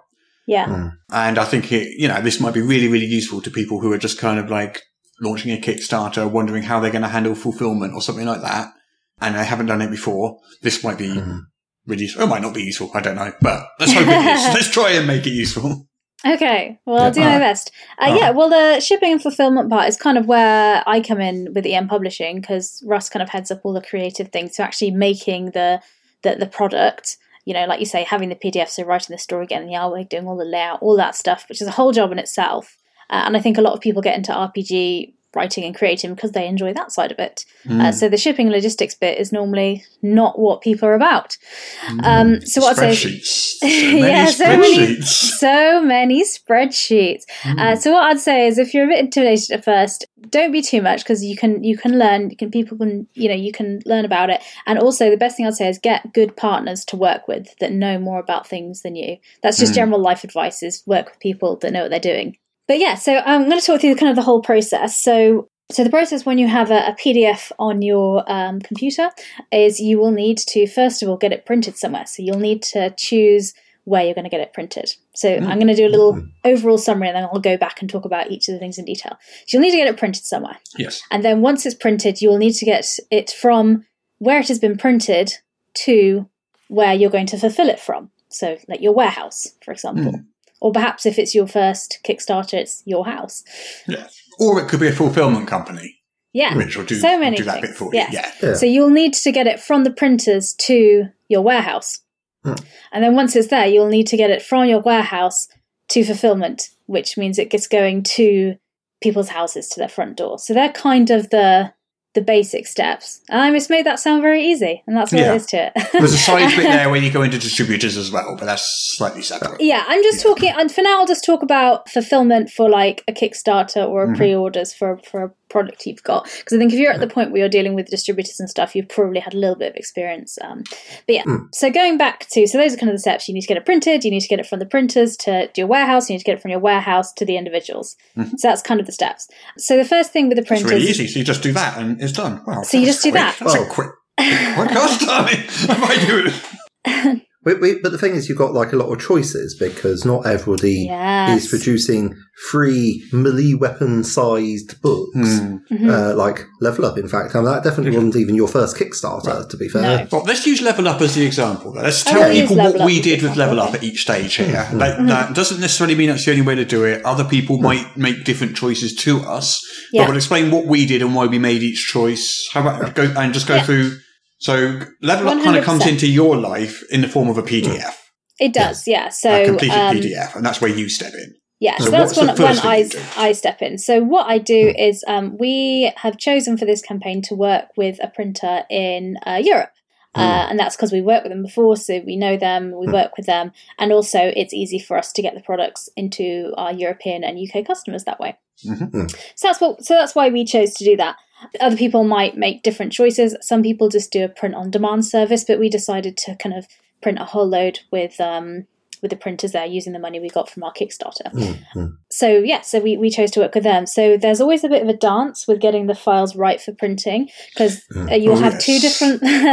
so this is where you'll have a good uh, kind of graphic designer doing your layout for you because A patient graphic design. a patient graphic patient. designer yeah. because all different printers will have slightly different settings and they'll need things slightly differently. So they'll give you a specific layout uh, that you'll need to use, like a, have a specific bleed on it, and they'll also need to make sure that when you print it out, the way that colours are shown and the PDF has to be coded in properly so it prints out properly on the So paper. kind of complicated stuff that a layout designer person understands, and we don't really understand what it Exactly. means. We just pass messages between the printers and the layout people. at That's this stage. exactly what I do. Yeah. So myself and, and nowadays uh, Zin, our publishing administrator, she um, generally liaises between the printer and the layout artist we have. And there's usually a back and forth and a few iterations of getting it just right. So we'll send a file to the printers and they'll say, "Yeah, we look like this, but just so you know, page 24, there's it needs to be 100% black on this image, and it's only." 60% and it will look funny in the print. So there's, there's a lot of that and so there's a lot of attention to detail that happens and that can take a couple of weeks to get to get that bit done. Um, and usually with with level up, we kind of knew we were funded quite early on, luckily. So we used that time uh, whilst the campaign was running to kind of tweak kind of the print files and get them ready because we knew we were going to Mm-hmm. be able to print them because the Kickstarter had funded. Um, So we were just waiting to confirm how many of them, you know, We were wanted printing, to yeah. kind of we were, we were going to print. Um, so we started doing that kind of dance, and then we confirmed with them how many we wanted, and there is a whole art to confirming how many you want to print. Because when you're Mm. doing your first print run, you want to print enough, obviously, for all of your Kickstarter backers that you have. Yes. You want to print a little over that amount um, because whenever you do a fulfillment, sometimes some books will get damaged or Hmm. lost or, Mm-hmm. or things will happen. And so usually I'd say do about 5% over what you'd need, roughly, Yeah. as a rule of thumb. Obviously, it depends on the scale of your, of Can, your can, thing. can we talk about the scale of the level up Kickstarter? I mean, how many Yeah. books? So how are many we individual talking? books did we end up printing total? I know it's forty-three pallets. Oh my I know goodness. that, but I don't know how many It was, books that was. 40, it was 43 pallets, which is two trucks worth Yes. of books. Uh, so it was thousands. I know just Yeah. we ordered like two and a half thousand of just one of the books, and Yeah. we've ordered like what is it like four different books that are coming. Yeah, Um, yeah. It's about fifteen thousand books in total, I think.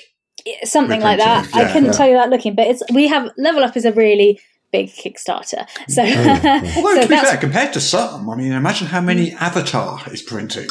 Like mean, that's hundreds true. of thousands of books, I would imagine. That's Eighty thousand backers, many they're of which probably have more than doing one book. waves. They'll do waves of fulfillment though. then. Yeah, yeah. Mhm. Um, so the printers will do a batch, then send that over, and, Hmm. and so on and so forth. Um, but all of ours was they were all printed and finished, and then two trucks uh, this week left Hmm. the printers. Um, so yeah, so the printers had the files and they printed them. They also send you um, sometimes they send you if you're working with the printers for the first time, I'd recommend you having them send Hmm. you a physical copy. They'll do they'll like print one and then send it to you to be like, is this right? And then you Hmm. proof have a look copy. at it. Yeah. We worked with his printers a lot before, so we built up a lot of Hmm. trust with them. So we just did a photograph one. So they printed one, sent me a video file and photos of it. And we're like, is this good? And Hmm. I was like, yes. So we, we did that kind of method for this one just to speed up the fulfillment. Yeah. Mm-hmm. What is might be worth talking about is some of the costs involved with that Mm. and the way the economies of scale work and how much those costs go down according to how many you print and comparing that, say, to Yeah. print on demand. Because a lot of people think, why would I do that over print on demand? And I think maybe Yeah. it's Well, not well, immediately well- apparent how much cheaper it is to print an offset rather Yeah. than it is to do uh, print on demand. Yeah, well, because the books for level up are thick and meaty, hard hardcover ones. Hmm. Yes. I Um, mean, it wouldn't even be feasible, really, to do them in softcover. So I did. Um, uh, I went on drive through for Mm-hmm. the Adventurer's Guide for Level Up to just work out how much it would cost to print at premium quality, so their Mm-hmm. good quality version, um, a copy of the 600 page hardcover Adventurer's Guide using Mm-hmm. their print on demand service. Came to about $100 to print, just to physically print it before you're making one any book. profit for one book. Yeah. Yeah. Now, that same book printed by Standartu, do you recall Mm-hmm. offhand how much we're paying per book? Uh, I, I think it's around like five euros or so. Yeah, yeah. Yeah. So it's a Or it- it 20th might- of the price. Yeah, less. Yeah, less Yeah. than that. Yeah. So, So that's, that's why you'd do this rather than print on demand. Because you 100%. can't sell a hardcover book to people and charge them $150. They're not going to, nobody's going to buy that off you. I, I, I mean, if you can, then Monty Cook Games has openings available now. yeah. Oh, yeah.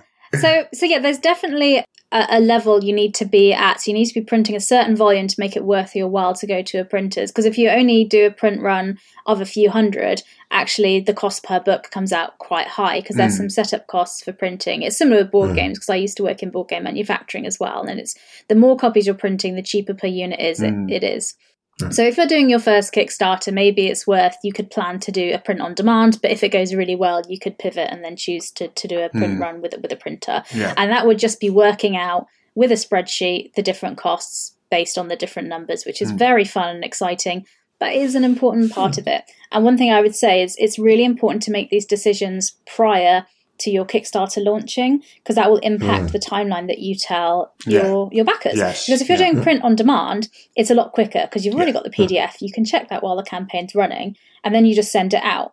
And Hmm. the time is just the time it takes for them to print it and ship it, which Yeah. can be Hmm. like a week or so, which is great. But if you're working with a printer, it takes a lot longer. Um, so it's important to know which one you're doing so you can inform your backers right from the start when you're going to be delivering it to them and give them that schedule because I think that's important Mm-hmm. Yeah. for people to know. And, and not all of the Kickstarter rewards for Level Up have been printed at the warehouse. Some of them are print on demand. I refer, of course, to the Gate Pass Gazette. Oh, Oh, yeah, yeah, the that's not part of the Gate Pass Kickstarter, though, is it? It's. Uh, Oh, I thought it was part of the stretch goals. But uh, uh, fair enough. I, I think I think we gave a copy of it free to Kickstarter backers, but it's a pa- it's a separate Patreon. It's the Gate Pass Gazette, isn't it? Yeah, it's a separate yeah patron Yes, that gets yes, funded but for the I- I was talking magazine, about and the that is issue print on zero. demand. Yeah. yeah. But but I mean, it's a it is it is a different product. I'm holding it up like that will be any use to our listeners. But for those for those who are unfamiliar, I got one printed out because well, you know, I sort of had to, Hmm. and it's uh, what thirty seven pages, Mm. which is a very respectable sized rosine, and is really good Yeah. for print on demand. I feel. Definitely, that's the exactly the sort of product that would be good for print on demand, and obviously we have a Hmm. lot less people that have subscribed to uh, the Gate Pass Gazette than will that would you know have Yeah. Um, bought all the books and things like that. And we do our And- quick starters via print on demand as well, yeah, and that's why they're because so we can quick. get those out quickly, Yeah. and then yeah, Um, but these campaigns, we have physical books printed, and then we can kind of control the level of quality. And we can also do special deluxe editions, which we've done with this one as well. Yes. So nice collector's editions. yeah, and add ribbons. We can Ribbons. add rib- well, And printer can do all sorts of stuff. ribbons! Ribbons for A printer can do all everyone! sorts of stuff that print on demand can't. They can print inside the covers. They can pr- give you ribbons or leatherette cover. They can do all sorts of things that uh, Mhm. that a print on demand outfit can't do. I, I have two large, similar to level up size rule books, and you know what? One ribbon between the pair of them. I'm not going to name and shame the author, but they should they should feel bad. Well, I'm hoping I'm hoping to have my leatherette ribboned copies of le- uh, like in in a couple of weeks now. I can't wait. Yeah, it should be. Um, so, so using Level Up as the example, so we've done that that journey with the printers. So uh, we decided how much we were going to uh, print, and that was what we needed for the Kickstarter, 5 percent over for that, uh, and then some to sell uh, to retail and uh, conventions and things afterwards. Yeah. And we estimated this by looking at previous products we sold. How much did we sell? Over a- a year or so, because we're and we're always a bit conservative with that because we're like, well, if we run out, we can always do Mm. a second print run, uh, so it's Hmm. better to have.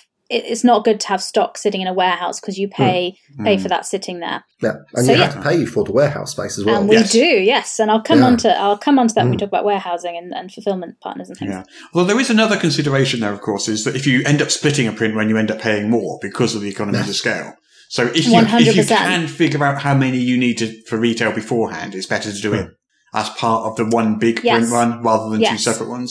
'cause And you'll pay also the, less. the shipping cost as well, which is Yeah. Hmm. a really significant factor now. Which um, so we have been going through a thing for the last two years called the shipping crisis, Should be- yeah, which is great. And actually, 2020 was when I started really heavily working in logistics. I was working um, as a sales and operations manager for a board game company, and then a global pandemic happened. So that was a wild time. um, but yeah, so pretty much e- everything's got really expensive, and the kind of in a in a sh- you know in a nutshell, why that's happened is because of because of COVID, less planes have been going in the air and Mm. less transport things, so that there's been less spaces to send products and, and freight around. Yeah. And also less boats have been going around. So containers have been going from port A to port B. And normally port B would be then picking up those empty containers and reusing them to send them to port C and so on. Hmm. But not many have been going around. So port B has just been building up loads and loads of containers. And port C doesn't have any containers left.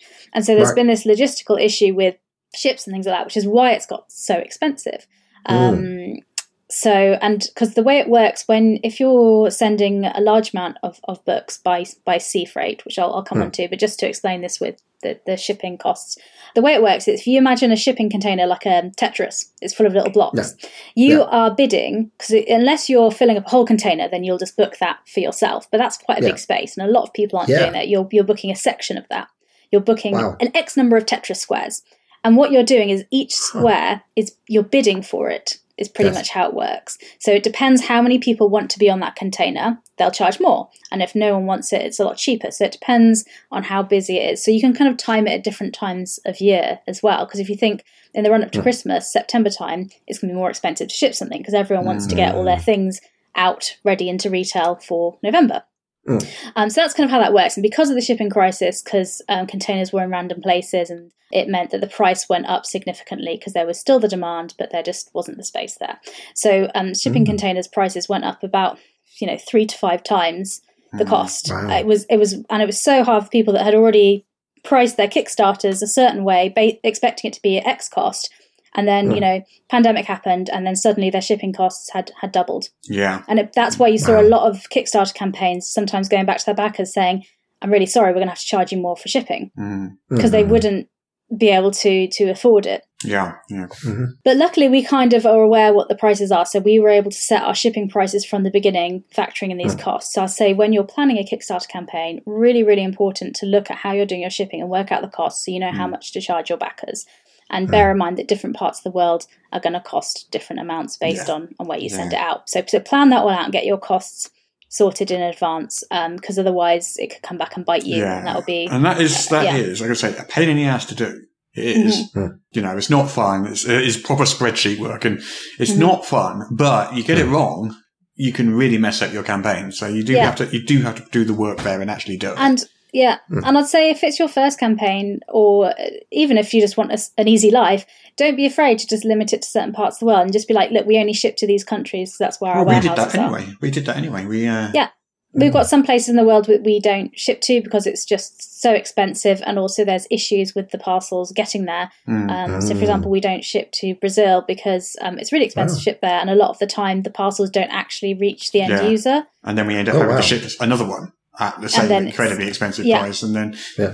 yeah, So at the moment, we've just said apologies, we don't send them there. But that's, you know, we do have the PDF, so people can still access those. Yeah. But that's just, you know, Hmm. something we don't do. Um, so don't be, yeah, so have a look at that before before you set that up. Hmm. But yeah, so that so we're getting into like the shipping now. So I've said we've done the printing, we yeah. decided So how the, much print, we wanted the to printing's print. done. So because the Printing's printer the printer will ship will send those books to a location of your choice, which in Or- our case is Yes. our warehouse Oh. so in the UK. you can speak to your printer, and some of them offer they will send it to your destination of your choice and charge you X amount. Hmm. Um, I'd say it's worth che- asking if they do that because it's easy because then they can do a lot of the paperwork for you. Um, so, for Hmm. example, our, ours are printed in Lithuania, Mm-hmm. uh, which, uh, and so they need to come into the UK. There's lots of paperwork Hmm. that you need to have New certain paperwork. uh, yeah well there's paperwork for importing things Yeah. uh, and I'd say work with somebody that knows what they're doing to do this. So you Mm-hmm. can get a freight forwarding company and they'll handle that for you.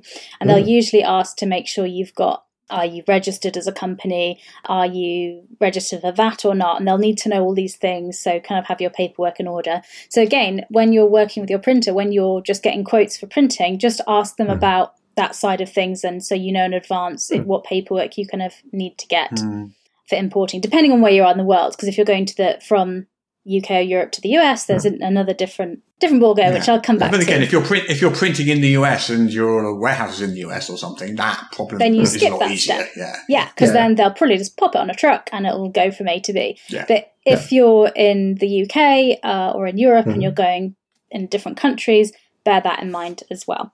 So that's Yeah. uh, something we're kind of aware of. And some print on demand can be quite easy that way Mm-hmm. because that's why I followed the print on demand route with my products because I wanted people to be able to order it and get it online Mm-hmm. because I didn't want to try and fill my house up with a pallet full of books. Exactly. Um, yeah.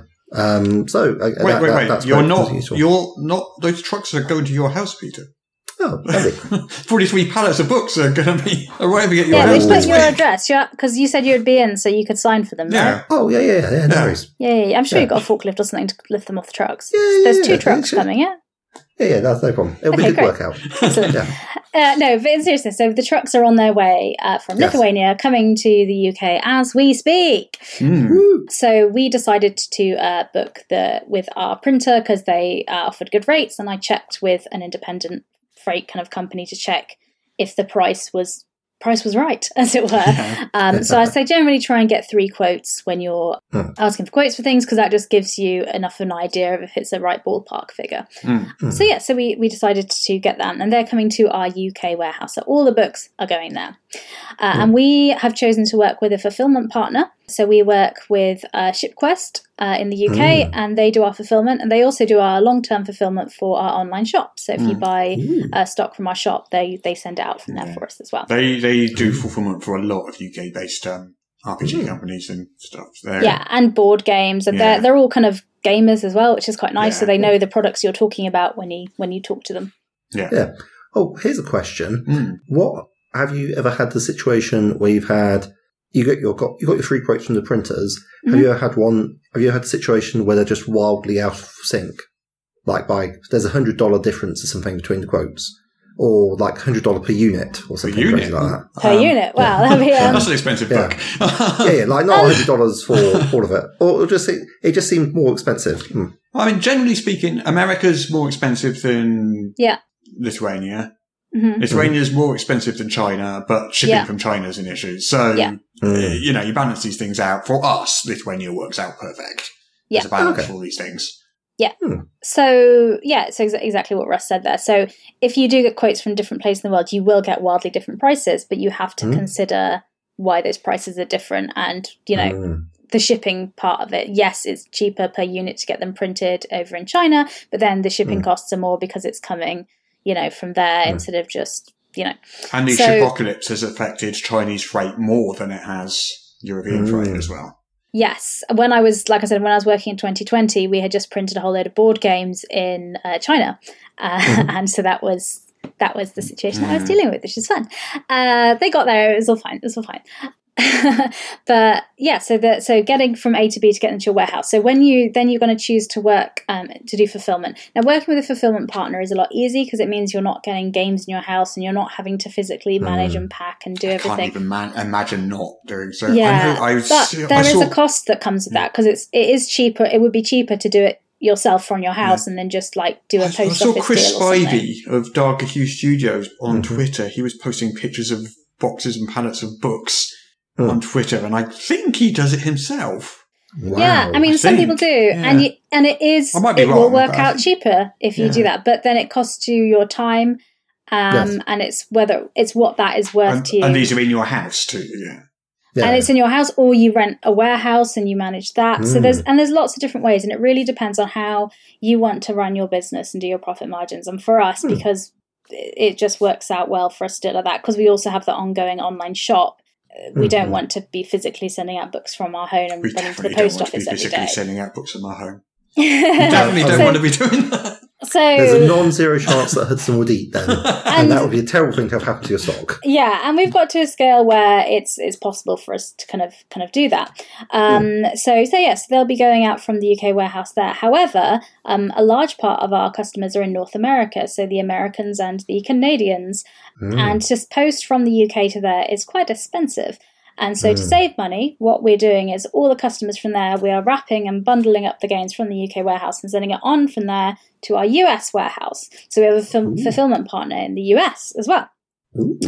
Um, and this also makes sure we don't have to pay customers when they receive their packages in North America don't get like import taxes and things like that coming in because they will receive their parcel as an end user from the US warehouse. So what we will do is we will import all the products as bulk, so all thousands of them will go uh, into the US and then go on to our US warehouse from there. So that's another shipping cost we have. Not only we've got from the printers to the first warehouse, we go from that warehouse to the the, the second warehouse there. Um, and when you're looking to do that, it's worthwhile looking at the costs. Um, sometimes it's worthwhile the, the printer separating them into two shipments and going directly from the printers to the two warehouses. And sometimes it's worth sending them all to one place and then separating and sending half of them on. Hmm. So just work out the costs of that. Um, I did a global fulfillment for. Again, it was a board game company, but it's very similar to this. And we um, also use fulfillment partners in Asia and in Australia because we had enough customers in those different regions that it was worthwhile using different fulfillment partners in different areas. Um, so have a look at that. For us, we're just doing UK and uh, North uh, North America at the moment. Yeah, and who's the distribution partner in the US? Uh, we use Quartermaster Logistics. And the reason we use them is because they're on the East Coast in Florida. S- Florida. I said that weird. Mm. Florida. They're on the East Florida. Coast in Florida and Well, it's Florida. not simply working to Florida. and that just means for Mm. shipping, it's quicker and easier going from, because they go from the port in Southampton Mm. Ah. um, over to Florida. And that's a direct port there. Um, and that also means the journey from port to warehouse is, is a lot shorter as well. Mm. Yeah, Because if you're yeah, so that's so that's where where we work there, and they're Hmm. also a very reputable and good company that a lot of board game and tabletop RPG companies use in the US as well. Hmm. Uh, so if you've ordered from a Kickstarter, you might have seen QML on your shipping notification. Mm. It feels like it's really important just to state that a lot of logistic considerations are based upon how easy it is to physically move the stuff. Yes. Like we're with ShipQuest because they Mhm. are convenient Mhm. and useful, well located. We're using uh, and what else? Oh, I don't know. what I'm saying, but you're using Automask Logistics. Sorry, I was, I was in. I, I, I worked on You're a part of project. it. You're my- part of it. You're part of spiritually the at club. least. Woo! Uh, Quartermaster Logistics because they're handy for shipping from Southampton, where it's based, to Florida. Yeah, so Mm. that's that's all really important. Yeah. Well, That's one worth good thing considering. Hmm. about a fulfillment partner like that is be- they know what they're doing Yeah. when it comes to, for example, shipping from a, a bunch of pallets of books to Hmm. the US from the UK is a logistical, you know, challenge It's to doable. do. Yes. But when someone like Quartermaster, your uh, not Quartermaster, uh, ShipQuest, when Hmm. they do it for you, they know what they're doing. Hmm. They've done it a million times before. They know, They know what which paperwork forms needs to doing. fill They out, know- all these things. You know, they they they've got someone. Mhm. Yeah, you know, they've got access to all the trucks and ships they need, and you know, they it's can anticipate problems that you might not anticipate. yeah, yeah, Yeah. For They're- instance, like they have specialists in shipping freight, so they that's what they do. Yeah. Um, So, so, they so it's do not it. we're not on we're not on the phone calling up different you know freight companies, and we're not booking places No. on ships or or No. filling out form. You know, they're doing it all for us. or, or having to arrange forklifts. Like if you yeah, got exactly. a pallet load of so, trucks. yeah, so we don't have to do any of that. Yeah. Exactly. So yeah, so make your life easier where you can. Uh, yeah, so shipping Mm. from the UK to the US, we also have to register as uh, an importer in the US. So we have to Mm. apply for it. I think it's called CPB or number Yeah. or something. But there's like an official record we need to have. And luckily, we already did that before with previous ones. That was all set up. Uh, but that'll be something you need to do if you're planning to import. And a that load took of that took about two items or in. three weeks, didn't it? That's, uh, That takes a number of weeks because it's a, it's an official government paperwork, so you have to Yeah. apply and, and send. and it I would in, assume so- that would apply something similar would apply similarly to people doing it in reverse. I don't know what it would be exactly, but you know, exactly. Yeah. So what I'd say is you can work with a, a broker, and they normally sort the paperwork out for you and talk you through it. They know what forms you need to fill out, Mm. and I got them to do this with me. I think it was like two, three years ago when we 1st did it. It was for like mythological Yes, figures yeah, that yeah. Mm. we did this Yeah, process, and we hadn't been set up. So this very patient person, a, a Mm-hmm. broker, was like, "Okay," and then on page two, Jess, you need to give us this Mm. information, and then sign there. And it, they were very like that because it's these really big, complicated legal forms, and it's really important because if they're wrong.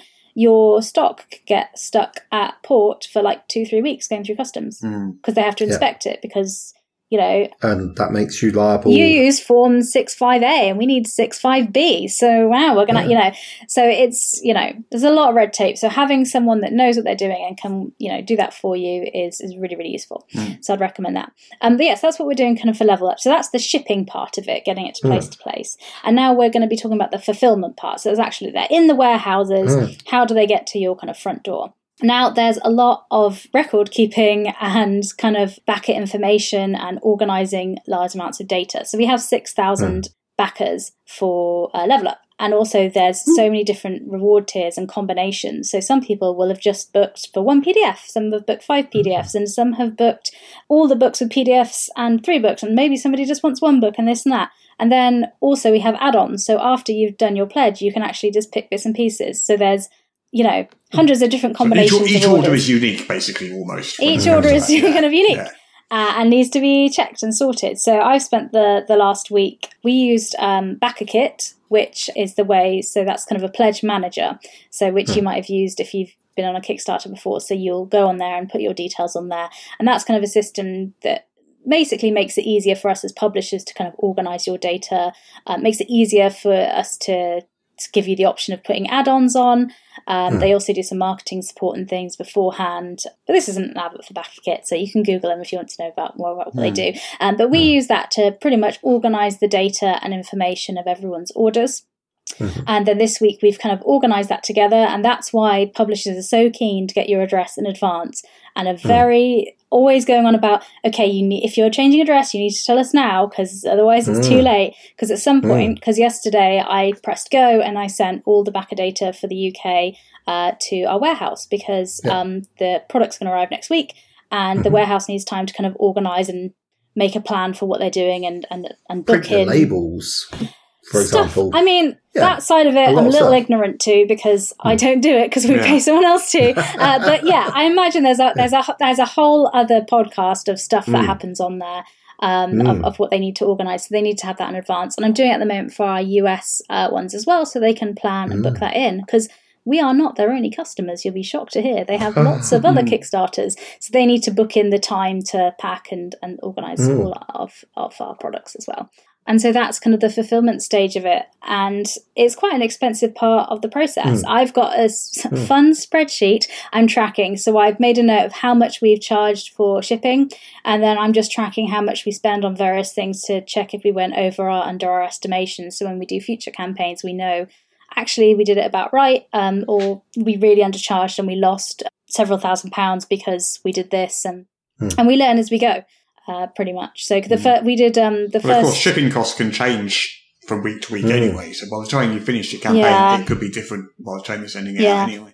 I'd say al- always overestimate Hmm. on shipping because it'll be more than you think. and if you have to ship twice because some things happen to it, like you were saying about the Yeah. Brazilian parcels, Hmm. Mhm. definitely happens in the UK. If you if someone if you have unhappy Yeah. customers, that's no good for anyone. Definitely. And I would say, like I say, uh, have 5% over what you need because that, that's roughly amounts that will get lost or things like that. And also, once you've done your fulfillment, there's always, we have about 500 of these people that haven't given us their address yet. And we've emailed them several times and they just, so clearly they it's just gone into a junk folder and they've, or they've forgotten about it or life has happened, which is fine as happens. But that means at some point, any point between now and in the next six years, that's the oldest one I've had get in touch with me. Someone will email and say, Oh, I, I backed this, but I never got it. Uh, and so then we have to ad hoc kind of do later waves of, of those orders. And when you can batch it all together, it's cheaper. So that's generally why we say if you've missed this, you're going to have to wait two months. It's not because we're just being mean and trying to punish you, it's because we want to collect all those kind of latecomer people and send it out in kind of a, a wave. So it's it's cheaper to do it that way. Um, but we, like I say, it was like a year ago we had someone get in touch and it was a, a campaign they'd backed like six years prior. They're like, I Oh. didn't get my soft cover. and that is a bit difficult because we don't Well, really did have you- the data. I remember one person that sent sent us a message, and they Oh, yeah. so they they like four four years later or something, they suddenly entered their address onto the Kickstarter survey system thing, and then like s- seven or eight minutes after doing that, sent us a message, and it was a bad tempered message demanding where their book was, and I'm like. You know, we can see that you only gave us address seven minutes ago, right? I mean, it is time stamped. I think this was also on a Sunday as well that they sent Yeah. it. yeah, but the point is, they're saying, I've been waiting four years for this thing. I mean, it's Yeah. just, well, Oh, I see. Yeah. Right, no, right. but you like gave it, yes, yes, the Kickstarter was four years ago, but you gave us your address seven minutes ago. So, So we- yeah, we, we really can't send it to you without your address. That is Yeah. Hmm. an important part of the process. Um, just knowing who to send it to. And yes, where, yeah. 'Cause We did don't- try, we did try the random address generator method once, and you know, it was just a People got disaster. upset then. Yeah, Yeah. yeah. Uh, but yeah, that that said, we do understand. Like things happen. Like sometimes, if you're moving house, you've got a load of things on your mind. The last thing on your mind is, like, oh, have I updated all my Kickstarter pledges? Um, So you know, things like that happen sometimes. So if, if things happen, if as long as you're you're nice and you're honest to us and message us, we'll we'll be nice back to you as well because Yes. we're we're people that do back Kickstarters as well. But yeah, so that's kind of how shipping and logistics works in a bit of a how we're doing it with Level Up anyway. Do you think we made it sound more complicated than people were expecting it to be, or less complicated? Oh, I don't know. You'd have to ask the people listening. I guess you Oh, could tell us. Well, P- Peter, what would you say? Uh, I think it's definitely interesting to hear. I have had the advantage, of course, of having been on this podcast for several years now, so I'm not entirely ignorant, but there were definitely some things which did catch me off guard, even knowing that they were coming up. So, uh, f- fulfilling my own Kickstarter. Yeah. Uh, certainly, the proof copies uh, have been- taken a long time, but I do have them ordered. So I should really tell my backers that the proof copies will soon be on my way to them. I just don't want to tell them. I don't want to over communicate, but I don't want to under communicate. yeah, I mean, It's a- over it's a communication fine can be line. a problem because if you back a lot of Kickstarters and Yes. you're getting Kickstarter updates like twice a day and they're not No. vital, it can get a little bit irritating. So Yeah. I- it's important not to I- I- over communicate.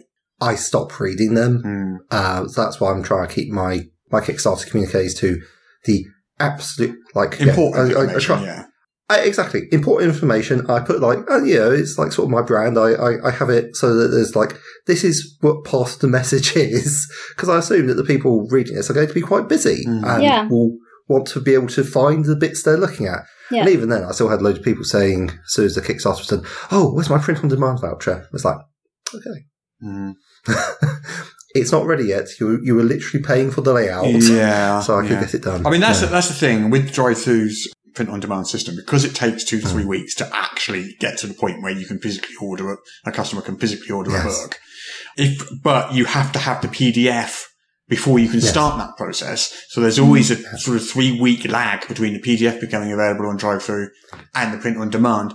You always get people asking you that question: "Where's the print-on-demand?" And the answer is always in about three weeks.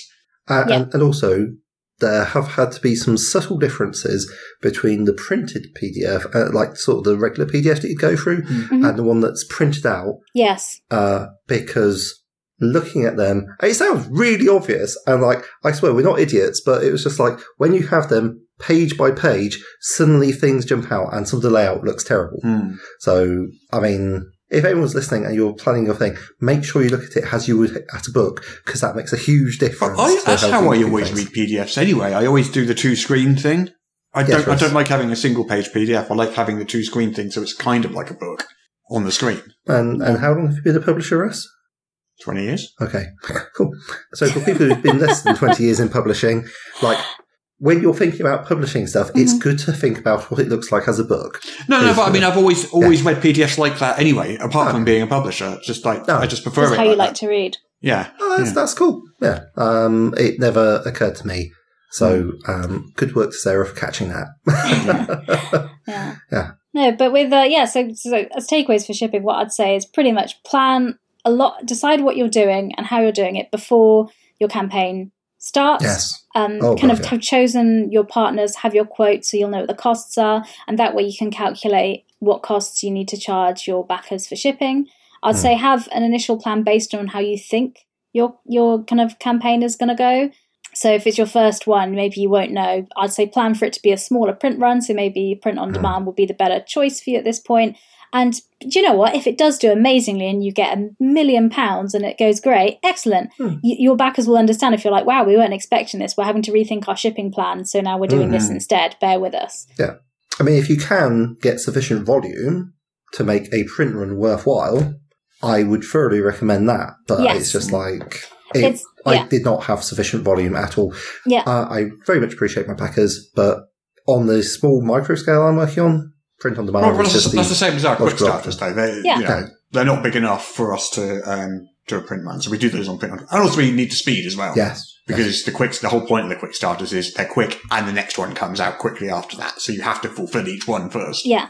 Yeah, yeah. So Yeah, and print on demand is very good. And I think it's great for the industry because it means you get a great variety of smaller publishers that can get their books out there. hmm. Mm. Uh, and then they don't have the stress of dealing, they can just get on with doing what they're really good at, which is creating games uh, instead of worrying about all the logistics and shipping. But luckily, EM Publishing, we're at a size now where Russ can make myself and Zin do all of the shipping logistics. I of it. don't make you do it. I pay you to do it. It's a little He makes us! I, I, I, offered you a job and you voluntarily accepted it Okay, in okay. exchange for money. Oh, hang on. And we also get free copies of the books as a little bonus as well. Woo! I don't know if you know that, Russ, but I've been taking them all these years. uh, but yeah, so hopefully that's interesting. I mean, uh, we we're starting now at AEM Publishing doing a monthly um, kind of update. Um, so on the seventeenth of March next week on Thursday, we are doing kind of a drop in kind of hangout. So we'll be talking about the fulfillment to backers there, letting them know about it. So if you do have any, That is our game night. what time is it on? What time is it on Thursday?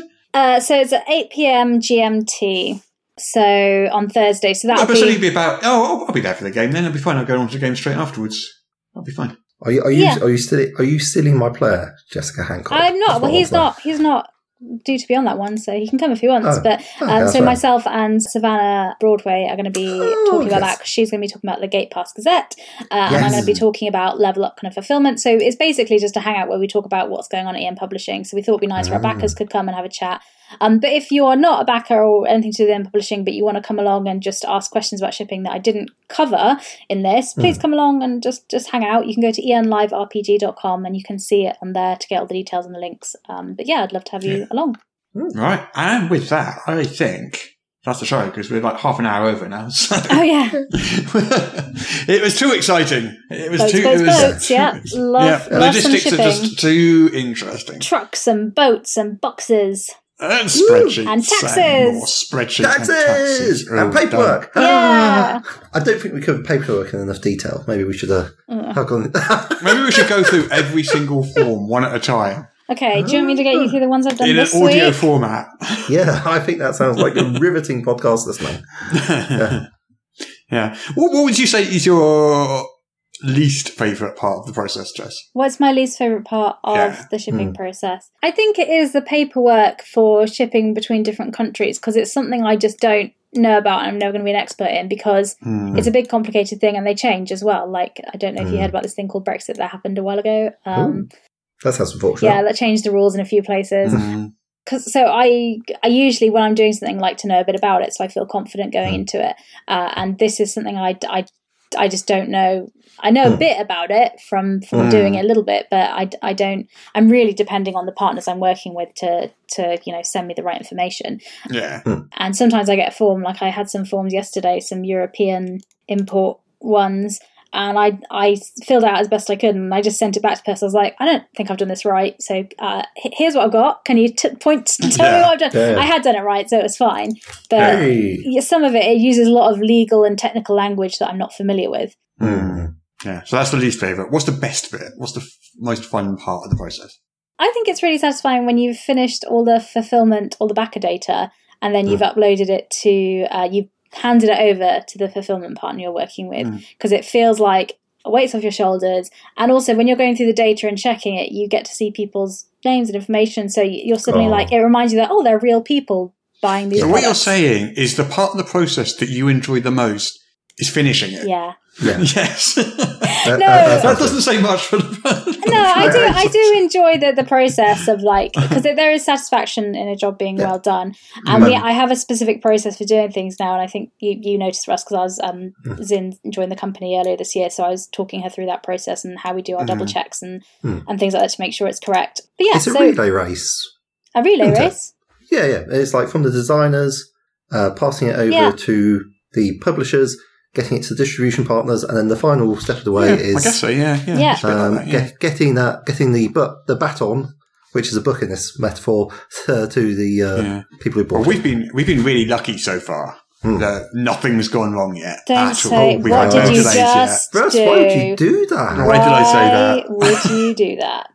Good Well, you Lord. heard it now, officially cursed on Morris's official paper of RPG talk. yet. Well, they, Good work, they have boss. left the printers exactly on schedule. It was. They're Uh, it was heading- perfectly timed on schedule because, like, a, heading a month. towards the UK warehouse. They're supposed to be arriving at the week, UK warehouse next week. Yeah, on the fifteenth slash sixteenth, depending on When's the Are there fifteenth? conditions? Uh, Tuesday, Wednesday. so Wednesday. Uh, Yeah. yeah, next Wednesday. And then fifteenth. from there, Fifteenth is they- Tuesday, sixteenth is Wednesday, so it'll be there by And then Wednesday. from there, they go out to the UK backers pretty quickly. I would have thought. Yep. Um, well, I've uploaded all the backer data, so it'll depend on because ShipQuest their warehouse is pretty full, so their first priority is packing up the US orders and getting them on the container, so it's out the Mm-hmm. way, so they have space to then work on the other orders. So the first order of Mm-hmm. business is getting that US stock out of here. Yeah. Um, they're keen to do that because they were worried they'd have to rent a second warehouse to, to have Wow. space for it because they were. We're not that big a Kickstarter. Well, I think they also had a lot of 43 other things pallets. coming in at the Yeah. same Mm. time. Like I said before, we're not their only customer. um, so I that. think they just had a bit of a time when loads of stuff was arriving at the same time, and they were like, "Oh gosh!" But it's all fine now. They've, we've worked it out. But that was Okay. I was spent some time talking to them about that today. Um, Yeah. But that's and part of making it easier for them is making sure I'm really organised and I have all the information way in advance. Because it was like in February, I contacted them and said, "Hey, I'm estimating this number of pallets uh, arriving on this day," and the day I estimated was the 16th of March. So it was very good estimate. Uh, and I estimated only four pallets over what we actually had. So Hmm. it's a pretty good estimate, I think. Yeah. But yeah, Right. Well, that's how you ship and fulfill the product. There we go. there it I is. hope that's been useful to somebody out there. Yeah. I mean, it's kind of hard to tell whether it's useful or not from this end of it, but uh, Yeah. I think I think I would have liked to have listened to a podcast like this, Yes. like a few Uh, years ago. I would have loved to before I started working in the games industry, just because Hmm. Yeah. Hmm. you feel like such an imposter the first time you do it as well. Because you're like, I've got, I've got a game. Well, that Can never, you? that never goes away, though, does Yeah. it? Oh. You always will. so. Oh, is that the oh damn? I was hoping. I'm only Yeah, no, hasn't, hasn't for me either. I've only okay. been 20 Great. Oh. years, so All right, cool. that's never going to happen.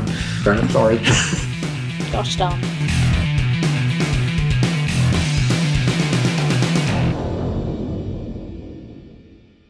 Apparently, I now have to read this to you. This is the official podcast of Morris's unofficial tabletop RPG news, which you can find at enworld.org. You can find show notes at morris.podbean.com or wherever you found the podcast. If you feel like they deserve it, you can support the show on Patreon. In return, you will receive exclusive bonus content. Just go to patreon.com slash morris. If you're interested in his babbling nonsense, you can follow at Morris on the Twitter. Send your emails to morrispodcast at gmail.com. Not all of your emails, just the ones you want us to see. Mm, that's it. I'm bored now. You can go away. Shoo, off you go. Goodbye. Get out of here. or as Americans would say, Minotaur pirates. Minotaur. Minotaur pirates instead of Minotaur, which is how you correctly pronounce the word. But it, it depends whether they say, what's it, Taurus instead of Taurus. They say Well, what? they say dinosaur, not dinosaur. Oh, weird. so, you know. Maybe well, they do. Maybe they do say dinosaur. I've not been to the US for a while.